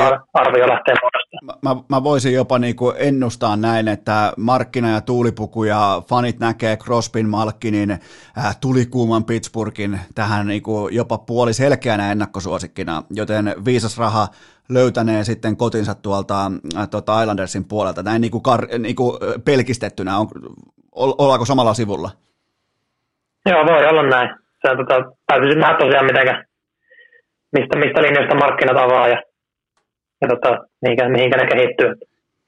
No entä sitten Washington Boston? Sä sanoit jo, että Boston on ollut vähän epäonninen, kun taas sitten Washington on ollut erittäin onnekas. Mä pohjustan tämänkin nyt näillä samoilla, mitä ollaan tällä kaudella nähty, kun on pelannut niin paljon vastakkain. Niin seitsemän peliä, pisteet kahdeksan ja kymmenen, eli Boston ottaa siitä etken. tehdyt maalit 24, Washingtonille 26 Bostonille, ja Brad Marchand on ollut aika hyvä 13 tehopisteellä näissä kyseisissä otteluissa, niin, niin, niin tota, miten, miten sä näet tämän matchupin ja kummalle, kumpaan suuntaan vaakakuppi heilahtaa? No varmaan niin tuossa aiemmin puhuttu näistä joukkoista, mitkä yli, yli alisuorittanut, niin voi ehkä arvata, että, että niin tulee luultavasti kääntyä vähän tuonne Bostonin, Joo. Bostonin puolelle tässä. Että Washingtonin terveystilanne, niin se on vähän sellainen, mikä mietittää. Minä olen leputtanut tässä viimeisellä kierroksella paljon näitä, näitä avainpelaajia. Että se voi, voi tietysti olla sitä, että ne ihan, ihan niin kuin järkevästi leputtaa – ei ole turhia riskiä, tai sitten siellä on oikeasti jotain vammaa. Että niin Ovechkinilla vissiin on joku, joku jalka, jalkavaiva, että se koitti pelata jossain pelissä ja tuli sieltä pois, pois hetken jälkeen. Ja se ei niin kuin, tavallaan se Washingtonin terveystilanne tavallaan vähän, vähän huolestuttaa siltä kantilta. Ja tota, niin, materiaalin kannalta toi on, toi on kyllä aika tasainen sitten. Okay. Sitten ehkä tuolla, niin kuin, jos lähdetään katsoa sitä prosessia, mikä, mikä tuon tuloksen muodostaa, niin ehkä se ehkä siinä Bostonilla sitten on pieni etu. Ja sitten niin kuin maalivahtipelissä toi Boston, Bostonilla pitää, pitäisi olla kyllä jonkinnäköinen etulyöntiasema siinä. Joo, eli tota... Mutta, mutta, ei, kuitenkaan, mutta ei kuitenkaan ihan, ihan enipraisilla kuitenkaan Washingtonia vastaan tässä, että se on niinku, niinku tota, just, just se, että kun se on, on ollut niinku tällaisen ana, analyysipuolelle niin vähän hankala joukkue. Niin. Okei, mutta toi on niinku, koska mun, mun mielestä aika monet on jo haudannut Bostonin tältä kaudelta, eli niin kuin ammattivedonlyöjä taas näkee, näkee tilanteen sitten päinvastoin, e, e, mikä tavallaan kuulostaa kyllä aika järkevältä. Joo, siinä, siinä voi tosiaan olla, olla osittain sitä, että kun niiden, niiden playoff-paikka on, on tainnut olla suhteellisen saletissa. Joo, toi Itähän, Itähän on ollut selvä kohti pari kuukautta. Joo, kyllä siinä, siinä tuntuu olevan kyllä tuon pohjan välillä, välillä jonkinnäköinen, jonkinnäköinen sitten. Jumalauta, mä, joutuuko tässä alkaa ostaa Bostonin osakkeita? Okei, mutta tota, mennään kuitenkin tuohon keskiseen divisioonaan. Siellä on nyt sitten Carolina Hurricanes vastaan Nashville Predators, ja, ja tota, me nostettiin jo Carolina tuonne niinku Stanley Cup-suosikkien joukkoon, ja näillä on nyt tältä kaudelta kohtaamisia yhteensä seitsemän takana, pisteet 12-3 Carolinalle, maalit Carolina 24, Nashville vain 12, Aho painanut tuollain vähän reilu piste per peli, ja, ja tota, mä en näe tähän nyt, puolusta, puolusta mulle Nashvilleä, koska mä, mä ootan ylikävelyä, mutta kerro mulle syy, minkä takia Nashville voisi vaikka pystyä haastamaan tämän huippu, huippukuntoisen Carolinan. Juu, se Saros. Okei. Okay. Voit, voittava maalivahti.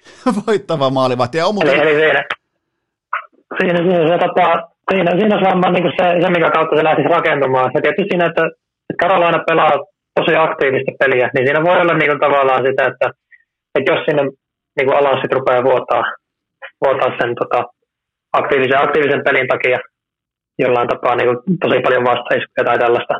Tai sitten jos tällainen Carolinalle vähän tyypillinen aikaisemmin vuotta, sellainen viimeistelyongelma rupeaa, rupeaa tulee. Ja sitten kun tietty viimeistelyongelma, sitten siellä on sitten siellä on voittava maalivahti vastassa, niin tota, siinä, se on ehkä se skenaario, minkä kautta niin Carolina saattaisi, saattaisi jäädä tota, hopealle tässä matchupissa, mutta kyllä se, kyllä se niin peruslaadultaan, niin Carolina on kyllä niin kuin ihan selvästi eellä tässä.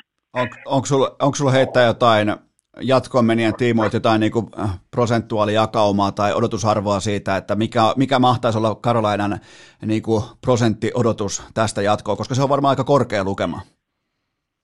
Se on varmaan aika korkealla. Mulla ei ole noita lukemia ja mä en tiedä, kerroks mä julkisesti. Okei. No, ke- kerro mulle salaa, mä laitan, mä, laitan, mä laitan saman blokkerin päälle kuin Kukkoselle äsken. tota, Mutta mulla, mulla siis varmaan Carolina olisi tähän jotain tyyli 80 pinnaa tähän matchappiin. Kuulosta, äh, kerro vaan, että kuulostaako liiottelulta? No, jos varmaan tämä koko ottelusarja katsonut, niin ei se nyt välttämättä liioittelua. Siinä se yksittäinen, yksittäinen peli voi olla. No sitten tietty, paljon mutta kyllä siitä kumuloituu, niin kyllä se suosikin, suosikin jatkoa meillä todennäköisesti sitten kasvaa, kun, kun sarjan, sarjan, tai niin sarjan katkemisen vaadittujen voittajien määrä kasvaa. Okei, Florida vastaan Tampa Bay Lightning, kuusi peliä, ihan kaikki tasan, ihan kaikki tällä kaudella oikeastaan tasan. Ää, äh, tota, kysymys kuuluukin, että mittaako mikään data Stanley Cup-krapulaa, eli onko Tampa Bay, näyttääkö Tampa Bay jääkiekko ja näyttääkö sen data siltä, että se voi uusia mestaruuden äh, tänä, tänä keväänä ja kesänä? Joo, mä en tiedä, mä en tiedä voiko tota Stanley Cup-krapulaa mitata mitenkään, mitenkään järkevällä tavalla. Siinä on tota, äh, vaan sitä täytyy katsoa, että kuitenkin useita kausista dataa, mutta joka kausi tulee vain yksi mestari ja siinä tota, otosko tipahtaa yllättävän pieneksi jos jostain sitä voi mitata, niin jääkin MM-kisojen aika olisi hyvä saada dataa jostain paikallista yökerhosta. Sitten siellä pelaat, nehän saattaa rakentaa sellaisia niin sanottuja back-to-back-pelejä itselleen ilman, että ne koskee otteluohjelmaa. se, se on kyllä, niin, niin se, on, se on mahdollista niin kuin pelata back to back, että se unohtuu pari, kaksi-kolme päivää siitä välistä. Hmm. Mutta joo, jos vakavista sanotaan, niin toi Floridahan on, se on parantunut tosi paljon kyllä verrattuna edelliseen kauteen, ja varmaan myös tuohon niin kauden tavallaan prioriin, mikä siihen, mitä, mitä niin kuin ennen kautta on odoteltu. Ja sitten toi, no Tampa Bay, Tampa Bay nyt on edelleen laadukas, niin, niin kuin se oli viime kausi, että hallitseva mestari ja näin. Olisiko peräti voittamisen kulttuurista kyse, en tiedä. Tota, ja Stamkosin pelikunto tulee olemaan aika tärkeä asia tässä. Sehän on ollut, ollut sivussa jonkin verran. Saa nähdä, saa nähdä tuleeko se mukaan, mukaan playereihin. Sama homma toi siitä on ollut spekuloitu, että Kutserov saattaisi, saattaisi palata, mutta tosiaan sekin on, niin ei ole tainnut tällä kaudella pelata peliäkään ja ollut joku, joku isompi, isompi operaatio ilmeisesti kyseessä, niin en tiedä sitten, sitten siitä, mutta noin, noin pari avainpelaajia niin tulee kyllä, tulee kyllä olemaan isossa roolissa sitten onko ne, onko ne kunnossa. Kuinka, ja kuinka tota, mä kysyn sinut tuohon väliin, kun on nyt kyseessä on nämä tähtipelaajat, niin, niin kuinka paljon vaikka joku Kutserovi suurin piirtein, kuinka isosta vaakakupin heilahduksesta puhutaan? Onko se niin kuin tyyli prosenttiluokan pelaaja, onko se kahden prosentin pelaaja? Missä menee Kutserovin painoarvo nimenomaan niin kuin voitto odottamaan suurin piirtein? No Kutserov laitahyökkäjä, niin se on vähän, vähän pienempi kuin sit, mitä se olisi jollain sentterillä tai pakilla. Ai jaa. Joten se on, se, on, se, on, se on varmaan se jossain, tietysti Kutserov on niin hemmetin laadukas pelaaja, niin se voi olla se jossain yllättävänkin korkealla. Harvemmin näissä niin kuin yli 5 prosentin säädöistä puhutaan, ainakaan niin kuin mun mallin mukaan. Okei, no mitäs mun on pakko nyt kysyä Barkovista, sit, koska... Tähän, sit tähän, vaikuttaa, tähän vaikuttaa myös niin kuin materiaalin laajuus. Et se on, jos Conor McDavid putoaa tuolta tota Edmontonista, niin se on sitten meno. No se on, se on kyllä pakko olla siis, ja mä käytän, en herkästi sano, että kukaan on niinku 10 prosentin pelaaja, mutta sen on pakko olla. Se on vaan pakko olla. Joo, kyllä se, kyllä se sen verran huikeeta, huikeeta tuntuu olevan. No to, toi mua kiinnostaa tuosta Barkovista, että se on kuitenkin, se on ykkössentteri, se pelaa aivan helvetisti, se on jonkun 25 minuuttia ää, tota, iltaa kohden kentällä, se pelaa koko ajan parhaita vastaan, niin onko se tää, on, kuuluuko Barkov tällaiseen niinku, merkityksellisimpiin pelaajiin koko NHL, nimenomaan just tähän niin kuin 5 prosentin ää, tota, koko luokkaa suurin piirtein. Joo, kyllä se, kyllä se sinne menee. Barkovhan oli pois tuossa jossain jotain pelejä tässä, tässä tota, koska ollut maaliskuun lopulla, en nyt muista ihan tarkalleen missä vaiheessa, koska tämä aika, aika kuluu, kun ottelu tässä sen verran tiivis. Siinä, siinä kohtaa kyllä tuli tehtyä, tuli niin kuin, mallin mukaan niin kuin ihan, ihan reippaita reippaita vähennyksiä Floridalle, kun tota Markovi tippui. Okay. Ja kyllä, se, kyllä siellä vedonlyöntimarkkinakin reagoi ihan, ihan reilusti. Kyllä siellä muutkin ovat sitä mieltä, että Markovi merkitsee erittäin paljon. Miten tota, tämä hyvin mielenkiintoinen matchup, tota Florida vastaa Tampa Bay, niin kumpaan, kumpaan suuntaan sun vaakakuppi suurin piirtein heilahtaa? Ei tarvitse antaa mitään tarkkoja numeroita, mutta jos niinku, katsotaan niinku sitä vaakakuppia, niin kumpi lähtee ennakkosuosikkina? Kyllä se, kyllä se edelleen Tampa Bay on, vaikka Florida, Florida siinä kyllä niin selvästi suosikkina. Äh, just toisinpäin piti sanoa. Eli kun Tampa Bay siinä selvänä suosikkina kuitenkin tulee olemaan, vaikka se Florida on, on niin kuin parantanut sitä laatuaan. Paljon on myös kiinni siitä, miten tuo Floridan maalivahtipeli, siis tämä kakkosmaalivahtina kauteen lähtenyt Dreacher on torjunut paremmin kuin Bobrovski. Ja niillä on tilinaussa semmoinen pien 10 megan ero. Et siinä, voi, siinä voi olla pien paine ehkä peluttaa tota Bobrovskia playoff-peleissä. Aivan. Eli kuitenkin sillä, sillä löytyy niitä Columbus, Columbus ajalla niitä laatukausia si- myös. Siis Bobrovski on aivan varmasti aloittava maalivahti. Mm. Et, et, tota, se, se, se, valinta ei ole välttämättä oikea, mutta se, mä en mitenkään näe, että se aloittaa kakkosveskarin roolista. Joo, kyllä. Kyllä se, kyllä se todennäköisesti tulee, tulee näin olemaan, mutta se saattaa, niin, saattaa sitten nähdä, että kuka kumpi maalivahti sen sarjan lopettaa.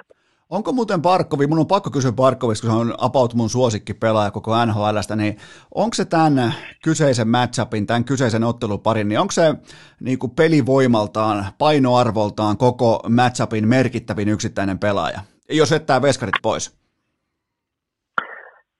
No joo, jos lisäsit tuonne, että jättää maalivahit pois, niin kyllä se on. Okei. Okay. Siellä, Tampa Baylla, Tampa Baylla on sitä laatua, on siellä pointtia ja sitten näitä muita, muita muita veijareita, mutta niin kuin, kyllä se, kyllä se niin maalivahti, maalivahti pois lukien, niin kyllä Barkov on se tämän ottelusarjan paras, paras pelaaja luultavasti. Ai ai, ihana voitto. Tampa, Tampa, niin. Kyllä, ja Tampa Bay maalivahti tilanne on se, että sen Vasilevski on niin kuin ihan sarjan parhaita. Ja sitten toi, sille niin kuin, ei, ei niin sellaista kunnon backupia siinä sitten ole. Niin siis se on ihan pelkästään Vasiljevski tai Boost se tilanne. Joo, se on, se on aika lailla niin, että se, jos sieltä Vasilevski putoaa, niin tiedä vaikka Florida kääntyisi suosiksi, en tiedä. Jos Vasilevski, jos Vasilevski putoaa, niin tota, ne alkaa pelaamaan kuudella kenttäpelaajalla. Se on, tota, se, se on voittamisen kannalta parempi vaihtoehto, mutta... Se, on, se, on, se on mielenkiintoisen näköinen, kun ne kaksi maalivahtia istuu siellä vaihtopenkillä vierekkäin lippispäin. Mutta toi on kyllä toi on loistava matchup ja kiva kuulla, niin että datakin puoltaa sitä, että Sassa Barkovi on kenttäpelaajista kaikista painoarvoisin tässä kyseisessä loistavassa matchupissa. Mutta sitten hypätään vielä nopeasti Kanadaan. Siellä on, nyt on niinku isot, nyt on legendat vastakkain vihdoinkin. Eka kertaa sitten vuoden 1979 Toronto vastaan Montreal playoffeissa vastakkain. Tällä kaudella 10 peliä vastakkain, pisteet 15-7 Toronton suuntaan. Tehdyt maalit, äh, tehdyt maalit sinipaidat 34, punapaidat 25 ja Auston Matthews on nakutellut mukavat 7 plus 7 näihin kyseisiin matseihin. Niin onko tämä Toronto Maple Leafs ihan oikeasti Stanley Cup-kaliberia? Pitääkö ottaa nyt vakavissaan? No joo, niitähän, niitähän Leafsia tässä nyt varmaan puoltaa toi divisioona. Että sillä, sillä niin, tota, top neloseen tie, niin se ei vaadi niin kuin itseensä samaan tasoisen tai paremman joukkueen kaatamista. Et miettii lännestä, niin Colorado ja Vegasilla on toisensa ja sitten tuossa Centralissa, niin Tampalla ja Carolinalla on toisensa ja Floridakin on ihan ok. Sitten tuo Itä on tosi tasainen noiden, noiden tiimien välillä. Torontolla on taas sellainen tilanne, että ne, ei niin kuin, ne on aika paljon noita muita oman tiimejä eellä.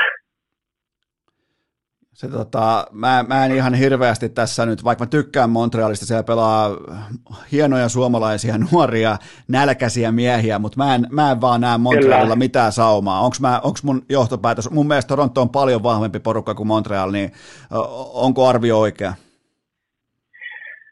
Kyllä mä oon ihan samalla, samalla kantilla tästä, että siinä niin kuin, tota, Montreal on ollut niin kuin, tässä nyt jo muutaman kauden ajan tällainen hyvä, ihan ok joukkue tällaisella ihan ok-leimalla. Materiaali on hyvä, mutta se ei ole kuitenkaan ihan, ihan sitä terävintä kärkiosaamista siellä puuttuu. Mutta kyllä se niin, nyt sen tietysti tullut tämä, mikä Caulfield. Joo. Mutta se voi olla ehkä niin kuin tulevaisuudessa, tulevaisuudessa iso apu, iso apu sille osastolle. Kotka niitäkin tulee kehittymään ja tälleen. Sitten siinä sit miettii, että tuossa Montrealilla on ollut poissaoloja nyt. Ilmeisesti onko siellä Weberia ja Druania ja Gallagheria ja taitaa Josh Andersonikin nyt olla day-to-day-statuksella ja tämä, niin kuin, tämä syö aika paljon, paljon Montrealia nämä, nämä poissaolot. Ja sitten taisi olla toisella niin, tota Torontolla, niin uh, se mikä tuossa Torontossa niin eniten varmaan pistänyt silmään, niin on se, että toi, se ei nyt vuodessa samaan tyyliin alaspäin, mitä aikaisemmin rappussa. Joo. Et ne on, ne on niin esimerkiksi näissä high dangereissa ja muissa maalien ottamissa, niin kyllä näyttää, näyttää paljon paremmalta kuin aiemmin. Eli Toronto is back. Toronto on nyt oikeasti vakavasti otettava joukkue. Eka kertaa mun elin aikana. Näin voi melkein sanoa. Melkein joo, kyllä. Niin laadukkaita nippuja on ollut tässä, on ollut tässä muutaman vuoden ajan, mutta se on vähän, milloin siellä on vähän maalivahtipelin kanssa ja milloin puolustuspelin kanssa ollut vähän, vähän vikaa ja milloin ne on törmännyt Kolumbukseen ja milloin Bostoniin. Se, se olisi kyllä nyt aika kova narratiivi, että se Cole, uh, Cole Caulfield laittaisi tuohon niinku kahteen eka peli, eka peli yhteensä seitsemän maalia tauluun ja toi Kanada, se olisi niin sekaisin siitä pienestä hymyilevästä raitin pojasta kuin voi vaan ikinä olla. Se on nyt jo sellainen karkkisydän uh, paikalliselle TSNlle ja kaikille medialle. Niin, niin onhan tuossa on mahtavia narratiiveja, tuossa on niinku historiallisesti elossa, mutta en, en mä anna Toronto, en, en mä siis anna Montrealille mitään saumaa. Mun mielestä on niinku ihan suoraan jossain viidessä, tämä on poikki. Ootko, ootko, ootko mun kanssa nyt ainakin tämän ekan ottelusarjavaiheen niin tota, äh, Toronton kelkassa? Joo, kyllä niin kuin, tota, Toronto, Toronto tässä on ihan, ihan selvä suosikki ja varmaan se todennäköisesti skenaario on se, että ne, ne vetää se on niin kuin neljässä viidessä pelissä, pelissä poikki. Ja tota, niin kuin, no tietysti, että tämä on ihan hauska tarina, toi Caulfieldin tykittäisi ne, tykittäisi ne tota, menee sieltä. Torontolla kuitenkin ollut vähän tätä häviämisen kulttuuria siinä, että siellä on hävitty, tota, milloin on hävitty Zamboni kuskille ja milloin on tullut tota, joku altavastaan joukkue ja milloin on johdettu Game 7 vaarallisessa neljän maalin ja milloin mitäkin. Että. se, tota, se häviämisen kulttuuri on useimmiten nimenomaan tähän eka kierrokseen kulminoitunut. Ne ei ole päässyt ekalta kierrokselta jatkoon varmaan. Mikähän olisi oikea vuosilukema? Jos mä heitän, että ne ei ole päässyt 2000-luvulla kertaakaan, niin mä saatan olla hyvinkin oikeassa. Vai olisiko joku 2002? No se on ihan se ja sama. Toronto jatkoo. Mennään seuraavaan ottelupariin. Edmonton vastaan Winnipeg. Kuinka sairas tilastopoikkeama toi on, että McDavid ja Drysaitel, ää, tota, ne on painanut Edmontonin maaleista silleen, että jompikumpi on mukana, niin viimeisimmän, tämä ei ole ihan nyt just tänä aamuna päivitetty tämä tota, kyseinen datataulukko, mutta 74 pinnaa kaikista joukkueen maaleista mukana. Niin, niin, mitä, mitä sanoo Pellisen tota, ei Excel-taulukko? Meneekö värit punaiselle? No kyllä ne aika vahvasti punaiselle menee, sikäli jos punainen tarkoittaa hyvää. Että tota, siinä, on, siinä on se, että tota, mä, mä kävin tämän asian tota tuossa eilen iltana läville. Mä, kun mulla on kuitenkin nämä NHL-rosterit 2007 syksystä alkaen tuolla tallessa ja siellä on niin pelaajien voimalukuinen, mitkä niin muodostaa rosterin voiman ja näin. Niin mä mittasin sitä huvikseen, että otetaan niin kaikki, kaikki NL-rosterit ja otetaan siitä niin tämä voimaluku kahdelle parhaalle pelaajalle.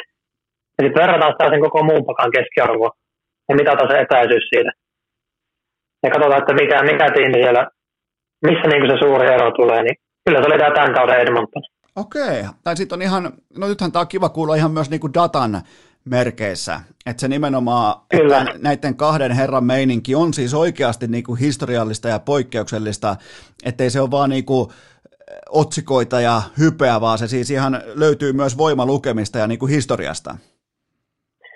Joo, kyllä siinä, siinä on kyllä ihan selvä ero. Ja se on niin kuin tämän 2007, siinä on kyllä aika paljon oikeudessa muutama kausi on, on tota dataa ja siellä niin kuin ihan ykkös siellä sijoittui Edmonton Oilers tältä kautta. Se oli joku peli ottavaa vastaan, minkä ne voitti 3-1 ja taisi että Puljut teki siinä pelissä vielä maalin.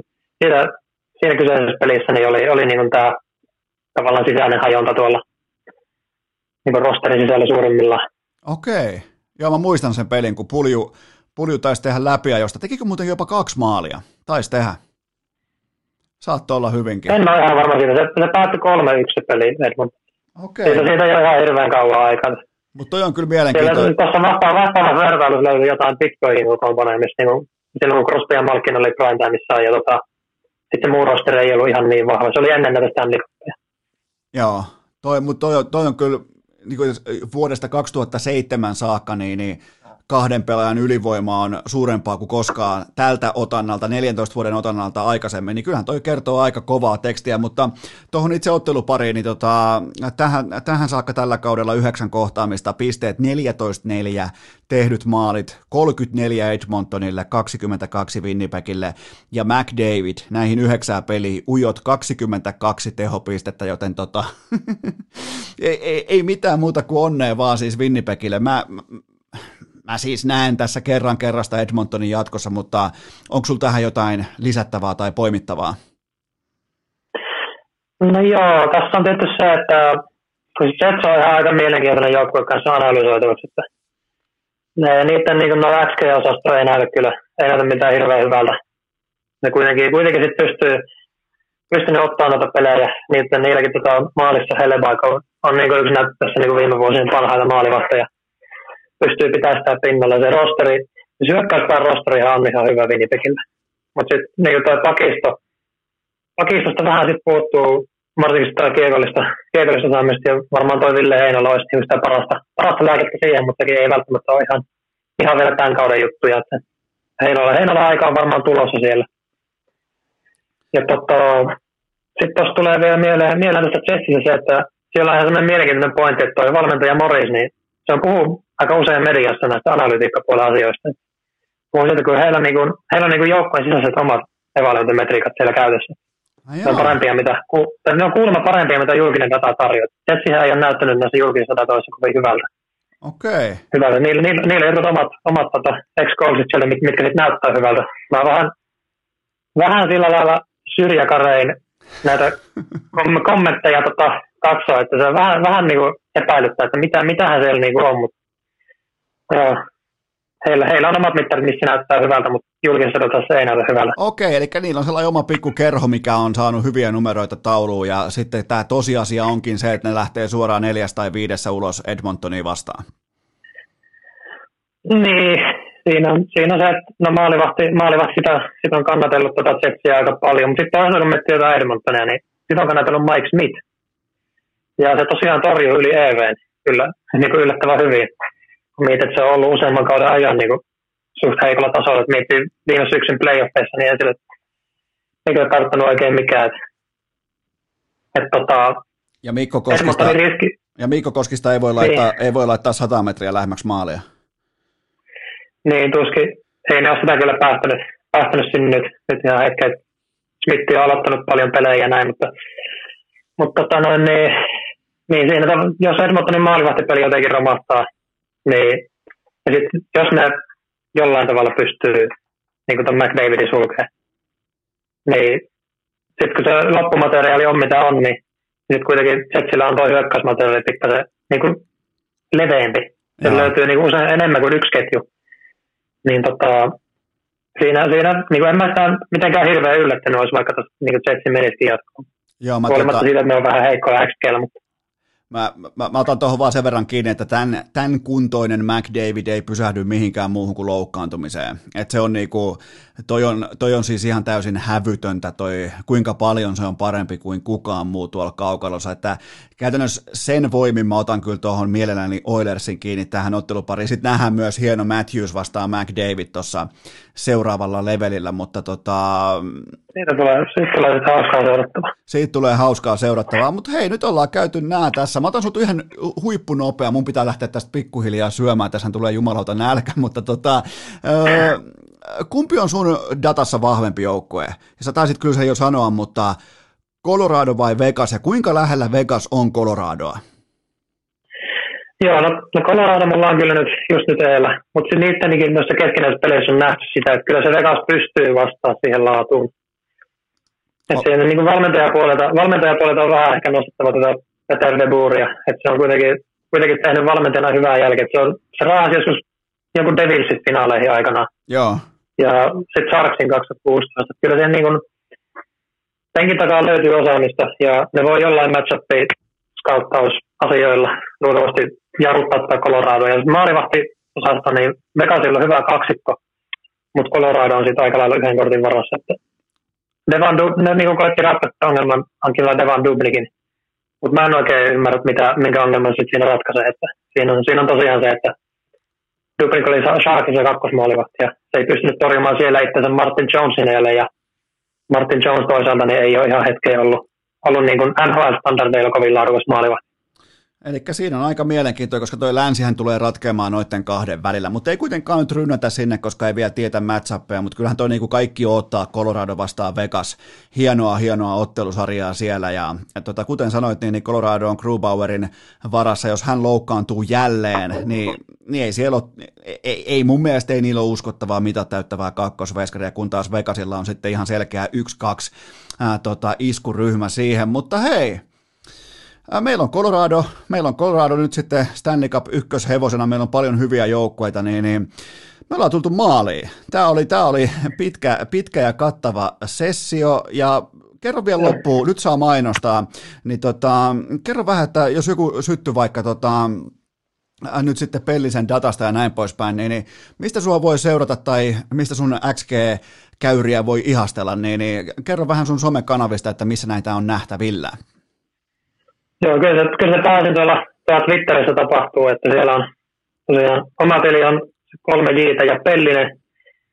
Ja sitten on toi Liigaplot-niminen Twitter-botti, mikä sitten noita liigan, liigan noita tota, data, dataraportteja, XG ja sun muuta, muuta sinne sitten tunkee automaattisesti. Ja mä saatan laittaa sen tässä tänärin playoffia aikaan tykittämään myös tätä NHL-sisältöä, jos mä vaan jaksa ja kerkeen sitä. Jumalauta, laitapas, laitapas se muuten tulille, eli Liigaplot on se, ja sitten on JJJ Pellinen on se Twitter-tili, niin laitapas muuten NHL XG ruksuttamaan myös. Ne on jotenkin, ne on helve, ne, ne tuo sellaisen niin kuin hyvän vipan, kun ensin saat kotisohvalla jotain mieltä, kun sä katsot peliä, ja sitten sä menet niin kuin bäkkäämään omaa mielipidettä pellisen datalla, niin tulee hyvä mieli siis meille faneille. Joten tota, jos saa jotain pyytää, niin, niin iske, iske käyrät tota, näkyville. Joo, täytyy laittaa harkintaa. Sitten niin kuin, no, mä Twitterissä välillä käydä jotain näkemyksiä tota, maailmasta ja kaikesta muusta mielenkiintoista, mitä, mitä nyt sattuu vaan tulemaan eteen. Ja joskus harvoin saatan postailla jotain plus EV-arvioita otteluista sinne, mutta enimmäkseen kuitenkin varmaan kummelijuttuja. Kummelijuttuja, tota, ja, ja sitten sulla on myös myynnissä materiaalia, mistä sitä voi tilata, jos vaikka jollain mielenkiinto heräs? Joo, siis tota, toi phoki.com on sellainen sivusto, minkä mä laitan tuossa, oli kanssa viime syksynä vai joskus, joskus pystyyn, eli p-hoki.com, siihen varmaan Twitterin puolta varmaan löytyy linkki, millä sinne sitten pääsee. Siellä on tota, toi XGn keräilysovellus. Eli sillä saavat keräillä ihan omat, omat, omat XGt, jos olet sitä mieltä, että nuo mallit ei oikein, ei oikein ole tota, ajaa hermolla ja ei näe kaikkea, niin kato itse ne pelit ja kerää oma data. Elikkä siellä... Siellä, siellä, on sellainen, sellainen tarjolla, se on, se on toki kuukausin maksun takana, sillä siinä on, niin kuin, siinä on muutama ammattivedoilyä ja käyttää sitä varmaan tuossa niin sellaisten sarjien kanssa, mistä niin dataa ei ole. Että siellä on varmaan liigaa, liigaa jotkut tekee ja varmaan eurosarja, KHL.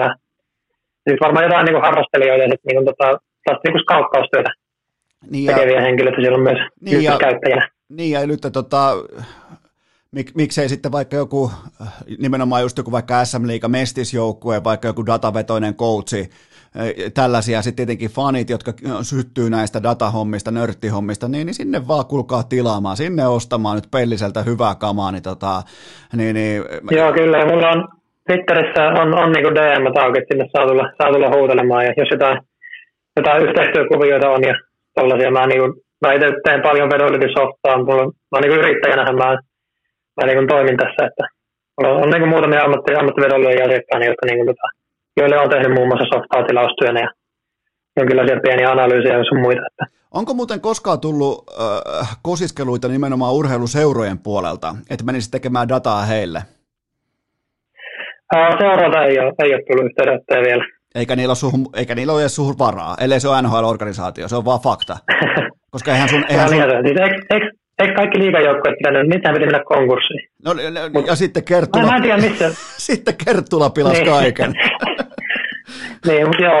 Siis kyllä niillä vissiin ainakin pelaajankinnasta päätölle jonkin verran sitä palua on siellä tilillä, että kyllä niillä pitäisi olla varaa. Jonkinnäköisiin palveluun. Juman kautta. Jäädään ottaa sitä päivää, kun JJJ Pellinen on jonkun vaikka tota, IFK tai pelastaa vaikka IFK. Mä jään ottaa sitä päivää, mutta hei, hei, kiitoksia tästä. Tämä oli, tää oli tosi mielenkiintoista. Mä tykkään äh, tota, tästä datasta, mä tykkään pohtia näitä juttuja, mä tykkään muutenkin, että data äh, heittomerkeissä nörkit, nörtit on saanut enemmän ja enemmän jalansijaa tota, jääkiekko-keskustelussa ja mielellä otan, otan tota teitä, äh, niin tätä datapuolta aina mukaan urheilukästiin vieraiden muodossa, niin hei, tämä oli, tää oli siisti juttu ja ei muuta kuin sulle sinne tota, Jani nyt sitten mittavat kiitokset.